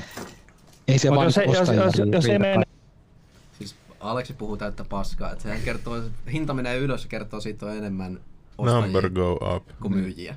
Ja that's it. Ja itse asiassa Aleksi tekee tässä just ehkä päinvastaisen keissin kuin mitä hän yrittää. Se on ihan totta, että tällä hetkellä jos sä menet pörssiin, mitä se nyt onkaan 33 tonnia, niin sä et saa sieltä todellakaan kaikki liquidate bitcoineja. Ensinnäkin niitä liquidate bitcoineja ei, tietyt bitcoinit ei koskaan tule enää markkinoille, ne on hukattu. Tai sitten ne ei tule tosi pitkään aikaan. että siellä on hyvin pieni, rajallinen määrä sitä liquidia bitcoinia. Esimerkiksi viime vuonna semmoinen investointiyritys kuin Grayscale osti ö, enemmän bitcoineja kuin koko viime vuonna louhittiin. Mitä? Yksi yritys. Ja siihen päälle muut yritykset, MicroStrategy ja tällaiset. Eli likvidiongelma on ihan todellinen, mitä, mihin tota, Aleksi tässä viittasi, mutta se on toisinpäin. Se hinta raketoi siinä vaiheessa, kun joku rupeaa tyhjentämään markkinaa. Koska myyjiä ei ole, mutta ostajia olisi. Niin eikö se mene silleen, että jos joku näkee, että ei hitto, tää, ukko, tää on joku Moolokin kita, että tää vaan ostaa 35 tonnia, niin se antaa insentiivi, että no mä Niin. koitan, että 35 tonnia ja 5 senttiä. Ja Niin mu- siis mu- tyyli nimenomaan hinta nousee ylös, kun sä yrität ostaa isompaa määrää. Ja tää oli just jännä, kun Aleksi sanoi, että hinta romahtaa heti, jos sä myyt vähänkin isomman määrän. Niin se toimii toiseenkin suuntaan. Jos sä ostat vähänkin isomman määrän, niin kappas vaan se nousee Se aika on markkinaimpulssi, että hei, joku ostaa paljon bitcoinia, nyt mä haluan ostaa bitcoinia. Se on Hinta raketoi, tulee FOMO, hei nyt mä haluan ostaa bitcoinia. Tää huomataan Mikä niinku on heti. FOMO? Fo- Fear of missing out. Eli tämä on ilmiö, joka tulee aina kun Bitcoin menee uuteen huippuun. Ja sama homma oli kun 2017 huipussa, niin oli nytten 40 huipussa kun käytiin. Eli tavalliset ihmiset kiinnostu asiasta. Aikaisemmin kolme tonnia bitcoini liian kallisen en ole ostamassa, huijaus. Kuusi tonnia bitcoini en ole ostamassa. Kymppi tonnin bitcoini en ole ostamassa. 20 tonnin bitcoini, hmm, Joo, mä tuossa sukulaisillekin aina soittelin, että hei nyt, nyt kolme tonni. Ei se siitä, se tippuu sinne mm. 500, ei siitä ole mihinkään. Että se on jo, huijaus on nyt ohi, oisit myynyt silloin. Niin. Mutta näissä hypesykleissä on se hyvä puoli, että ehkä meistä jokainen on tietyllä tavalla tullut ahneuksissa, ahneuksissaan skeneen ensin. Joo, sitten kyllä, kyllä. Ja sitten ruvennut perehtyä jäänyt. Se on, kun tiedät, se tulee sellainen uusi kloonijoukko, Jep. tulee markkinoille, kun itse on ollut joskus silleen, että ei vitsi, tää, tää Moon Coin, mä muistan, vitsi, tähän lyö kaikki louhijat kiinni, ja juman kautta sitä oli sitä Jep, Moon ja se euforia ja se, Joo. tulee se huippu, mutta jos te katsotte Joo. just his, Bitcoinin historiaa, niin aina sen hypesyklin jälkeen, kun on tultu alas ja korjattu, niin lähdetään nouseen vähän korkeammalta kuin mistä aikaisemmin lähettiin siihen hypesykliin. Kyllä, kyllä. Näinhän se näyttäisi olevan. Oma observaatio, en tietysti sano, että on itse oikeassa näissä asioissa, en ole mikään superammattilainen. Haluan päästä siihen kiinni, että millä tavalla keskuspankki tarttuisi tähän kryptoon siinä, jo siinä vaiheessa, jos krypto on tarpeeksi merkittävä. No jos kryptoja käytetään siihen tarkoitukseen, mihin tällä hetkellä käytetään, niin ne voi kasvaa vaikka kuinka suureksi, ne ei silti ala kiinnostamaan. Eli jos, jos niitä käytetään vain siihen, että tuolla treidaamiseen, tämmöiseen niin kuin päiväkauppaan ja tämmöiseen Mm. hilloamiseen, niin se, se, ei, se ei kiinnosta keskuspankkia oikeastaan Okei. ollenkaan. Et vasta sitten, kun niitä aletaan, ja käyttäisin nimenomaan tätä sanamuotoa, että niitä aletaan ottamaan vastaan maksuvälineenä. Niin kuin, että ei, se ei niin kuin riitä, että sä, jokainen haluaa tietysti päästä eroon ja käyttämään niitä maksuvälineenä, mutta siinä vaiheessa, kun joku alkaa ottamaan niitä vastaan maksuvälineenä, niin siinä vaiheessa alkaa kiinnostamaan. Eli tällä hetkellä Bitcoin ei kukaan ei ota vasta, vastaan maksuvälineenä. On erilaisia palveluita, missä sä voit kyllä käyttää sun bitcoinit, sä voit niinku kuluttaa sun bitcoinit, mutta siellä on palvelu välissä, joka myy ne välittömästi jossain kauppapaikassa, ja se kauppias tai se, kenelle sä annat Mm. mukaan ne bitcoinit, niin hänhän saa jotain euroa tai dollareita silloin. Joo. Niitä ollaan, kukaan ei suostu niitä ottamaan vastaan. Okei, okay. Tämä on ihan täysin väärin. Es- Esimerkiksi mun kaupassa 30 prosenttia kaikesta myynnistä on bitcoinia ja siinä on vielä sellainen pikku kikkeri, että mä annan aina 10 prosenttia alennusta, jos sä maksat bitcoinilla. Sen takia, koska mä haluan ne bitcoinit. Ne on mulle arvokkaampia. Ja silti vaan 10 30 prosenttia mun asiakkaista käyttää bitcoinia. Eli se on myöskin niille todennäköisesti arvokas. Ne mieluummin käyttää luottokorttia ja ostaa tuotteet sitä kautta. Mm. Tämä on ihan täyttä paskaa myöskin, että ei muka kukaan vastaanottaisi bitcoinia. Mä tiedän valtavasti bitcoin only yrittäjiä, jotka ei ole tietysti missään kirjoissa ja kansissa. Ja Aa, ei onko se näy silleen, että kake tulee ranelle, että hei, tos, tos on vähän fiattia, että No, se oliko olla nyt bitcoineja? Niin, ja toi oli mun mielestä hauska, Se kun vielä, tota, Aleksi vielä mainitsi, että joo, että no kyllä joku palvelu voi tehdä sen sun puolesta, mutta sitten se myy sen markkinoilla saman tien. Kelle? Just sanoit, että ei ole ostajia. Niin, katoa vaan vai? Niin kuin, Siis tässähän tulee just se, että Bitcoin on itse asiassa varmaan yksi maailman likvideimmistä asseteista, jolla Nimenomaan. löytyy missä tahansa päin maailmaa ostaja. mm. Että me ei tiedetä, mihin se menee, että mikä on niin kuin euron tulevaisuus. Ei me tiedetä, mikä on bitcoininkaan tulevaisuus, mutta tavallaan, että nämä projektit olisi niin kuin käynnössä monet, monet samaan aikaan sitten. No, se, siinä mentäisiin, niin kuin, no, mä tiedän, tuntuu vähän oudolta, se mentäisiin niin kuin kahteen eri suuntaan. Se olisi vähän niin kuin ristiriitasta, että toisaalta lisätään valuuttojen määrää, toisaalta vähennetään valuuttojen määrää. Että kumpaa me nyt oikeasti halutaan. Mm.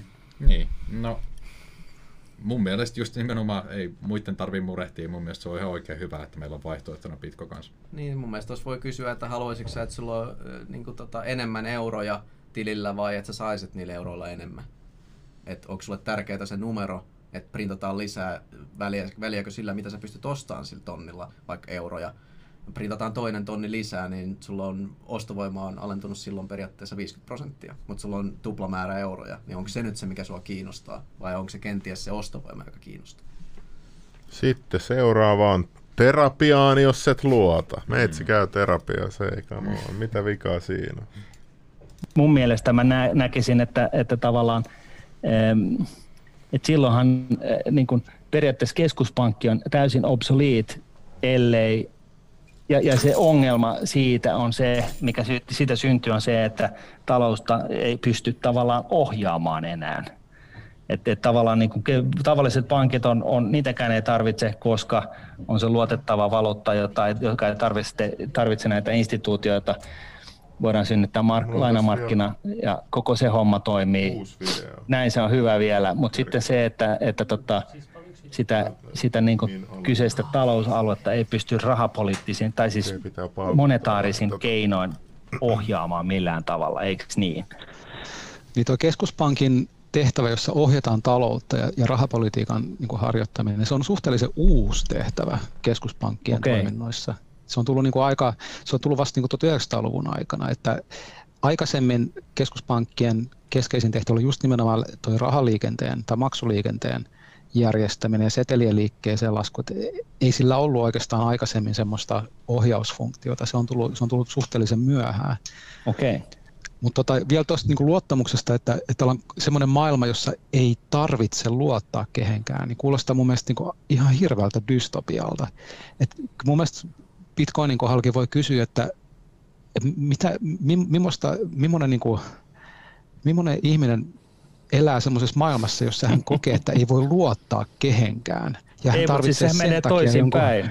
Ei se menee toisinpäin. Sehän- Silloinhan sä voit luottaa ihan, kene, ihan kaikkiin, koska sulla on se valuutta, Niin. joka, joka, joka on luotettava. Mutta siis Bitcoinhan ei, ei ole mikään semmoinen, että se korvaa tämän luottamuksen tai että se tuo luottamusta. Se, tekee, se on just päinvastoin. Sen on, sen on kehittänyt ihmiset, jotka ei luota kehenkään. Mm. Ja kyllä mun mielestä siinä voi niinku, kannattaa niinku soittaa jollekin terapeutille ehkä siinä kohtaa enemmänkin, en, en, enemmänkin, kun alkaa kehittää jotain maksujärjestelmää. Että se on niinku hyvä asia, että me voidaan luottaa johonkin, että meillä on tämmöisiä luotettavia tahoja, joille, joille, joille voidaan usk, uskalleta antaa meidän rahamme, ja ne pysyy mm. siellä niinku tallessa. Että Bitcoin-retoriikkaan kuuluu tosi usein se, että sun rahat ei ole turvassa. Että sun on pakko hankkia bitcoineja sen takia, että valtio tai keskuspankki tai joku muu vie sulta rahat, ja sä et voi luottaa kehenkään. Mm. Ja kyllä mun mielestä siinä niinku herää kysymys, että, että, että, mitä semmoisessa niin kuin, semmoisen ihmisen päässä liikkuu, että se ei voi luottaa kehenkään. Se on ihan hirveä. Mä olen tosi huolissani lähinnä. Mm-hmm. Oota tähän vielä, ei kun joo, no niin. Ja Mitä se on liikuttavaa tietysti Aleksi huolenpitoa, että kiitos vaan, kiitos vaan tästä, mutta mut tota, me ollaan ihan fine, että et tosiaan niin ei ole pakko kenenkään käyttää, että jos joku haluaa, jonkun mielestä se on ajahukkaa ja rahahukkaa, niin sit sehän voi olla ihan hyvin näin. Mutta ei se muuta sitä, että mitä me halutaan tehdä. Et kysymys on jälleen kerran vaihtoehdosta. Että musta tuntuu, että tässä tullaan niinku jatkuvasti vaan siihen, että Aleksi haluaa antaa kuvan, että se on joko tai, sä et joko luota kehenkään, sä oot täys foliohattu ja käytät bitcoinia, tai sit sä käytät keskuspankkirahaa ja luotat kaikkeen. Niin. Miksei vaan oteta sieltä ne, just ne parhaat kirsikat kakusta? Hmm. Okei, ja sitten tämä jatku vielä, tämä mollaaminen ja haukkuminen mielenterveysongelmaiseksi tai että potilaaksi tai mikä nyt onkaan. Voit avata vähän sitä, että mitä, mi- mistä, siinä on, mistä siinä on kyse siinä, siinä, tota, siinä niin sanotusta Itävalta ää, koulukunnasta, monetaarikoulukunnasta? Joo, eli tämä itävaltalainen taloustieteen koulukunta, siinä on taustalla semmoinen filosofia just, että, että yksi, yksityinen omaisuus on niinku tärkeää ja ei, ei ehkä luoteta valtioon ja pyritään niinku minimoimaan valtion rooli taloudessa. Ja, ja se, se näkyy aika usein niinku Bitcoin-harrastajien ajattelumaailmassa, että puhuttiin just tästä, että ei voi luottaa kehenkään, niin ehkä erityisesti ei voi luottaa valtioon mikä mun mielestä niin taas suomalaisesta näkökulmasta tuntuu niin kuin tosi vieraalta. että jo, jo, jo jossain maissa varmaan niin kuin on, on erilaista historiaa ja muita syitä, miksi ehkä näin voi ajatella, mutta, mutta meillä on niin kuin hyvin toimivat demokraattiset instituutiot ja en, en mä nyt tiedä, miksei niihin voisi luottaa. Mutta jos ei luota, ottamatta Niin kuin kantaa sanottu, siihen, et- niin Niin kuin sanottu, sitten sit on, niin kuin, kannattaa ehkä miettiä niin kuin, jotain terapiaa tai jotain. Jos et luota keskuspankkiin, niin mene terapia, mene hoito. Tämä on niin kuin Suomen kuul- Pankin viesti. Niin, ja kuulut kulttiin. kiitos tästä. Ja haluaisin vielä tuoda sen että niin tämä itävaltalainen talousteorian koulukuntahan on ajettu ihan ahtaalle, että nykyinen tämmöinen mainstream-talous tiedetään, mä kutsun sitä taloustaiteeksi, on tämä kiinsiläisyys, jossa, jossa on sitten tota, yksi suurmiehiä on tämmöinen kuin Paul Krugman, joka on Nobel-palkittu taloustaiteilija ja, ja Grymin suuri idoli. Niin hän on muun muassa sanonut näin internetistä, että internetillä tuskin tulee olemaan maailmantalouteen suurempaa merkitystä kuin faksilla. Ja tässä on vähän kysymys, kysymyksessä siis, nyt sama asia. Ja, ja sama, sama äijän juttui kuunnellaan vielä. Mm. Joo, siis tämä on siis, kyseessä on Paul Krugman, joka on siis tämän Grymin idoli, joka on siis, No tää niin, Krugman meillä on on joku Nobel-palkittu taloustieteilijä, että sillä, sillä tasolla mennään. No eipä yllättänyt taas. Luotetaan Voiko tämä niinku räjähtää ihan niinku tota, katosta läpi? Vai onko se sun mielestä ihan niinku haihattelua?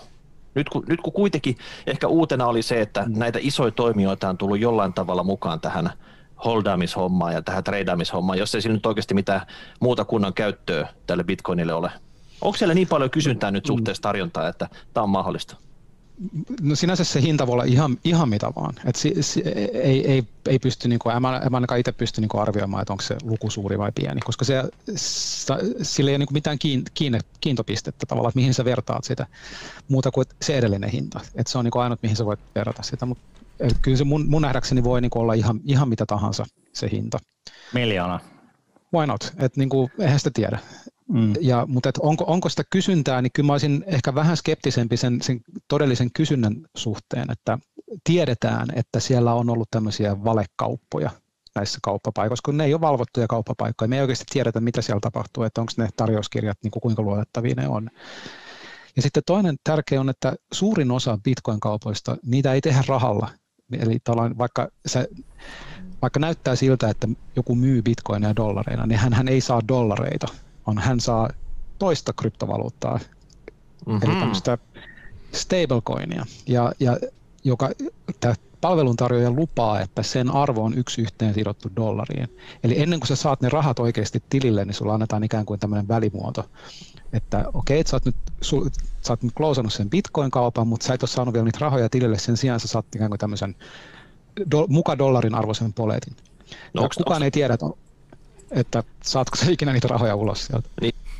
No niin, mitäs tohon vielä? Nämä on just niitä stablecoineja, mistä puhuttiin aikaisemminkin, just sitä Tetheriä. Ja toi on kyllä todella opituista sanoa, että sä saisit yleensä sieltä just Tetheriä vastaan, kun sä yrität myydä bitcoinia. Siis se on vaan silleen, jos sä haluat, niin jotkut pörssit semmoista tarjoaa, mutta kyllä normaalisti käydään ihan niin kuin normaali euroilla ja dollareilla ja tollasella kauppaa. Mä niin siis toi Tether ja noin stablecoinit lähinnä vaan helpottaa sitä asiointia just eri pörsseissä, jos haluaa siirtää mm. pörssien välillä tai just, just säilytellä niitä, odottaa markkinavolatiliteettia ja pistää vaikka ordereita, niin siinä tapauksessa toi on niin kuin lisäpalvelu vaan dollarin päällä.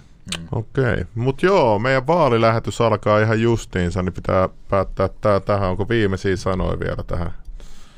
Äh, ei mitään muuta kuin oikeastaan vaan, että kiitos tosiaan paljon kun kaikille katsojille ja kiitos kaikille just Konsensus ry-ryhmässä ja tuolla BTC Finland-ryhmässä oleville jäsenille, jotka jeesaili meitä justiinsa ja kannusti meitä tulee tällaista debunkkivideoa tekemään. Ja tosiaan shoutouttiin sinne kaikille porukalle. Joo, kiitos vaan kaikille huomiosta ja tosiaan haluan myös erottaa meidän puolesta, että ei me olla mitään, teeskennellä olevan mitään superasiantuntijoita ja tiedetä kaikkea. Voidaan ihan hyvin olla väärässä, että toivotaan vaan, että perehtykää itse asioihin, tehkää omat päätelmät, miettikää mikä teidän elämässä toimii, älkääkä nyt niin kuin, kuunnelkaa kaikkia, mutta älkää seurako ketään. Kiitos, viisaita sanoja.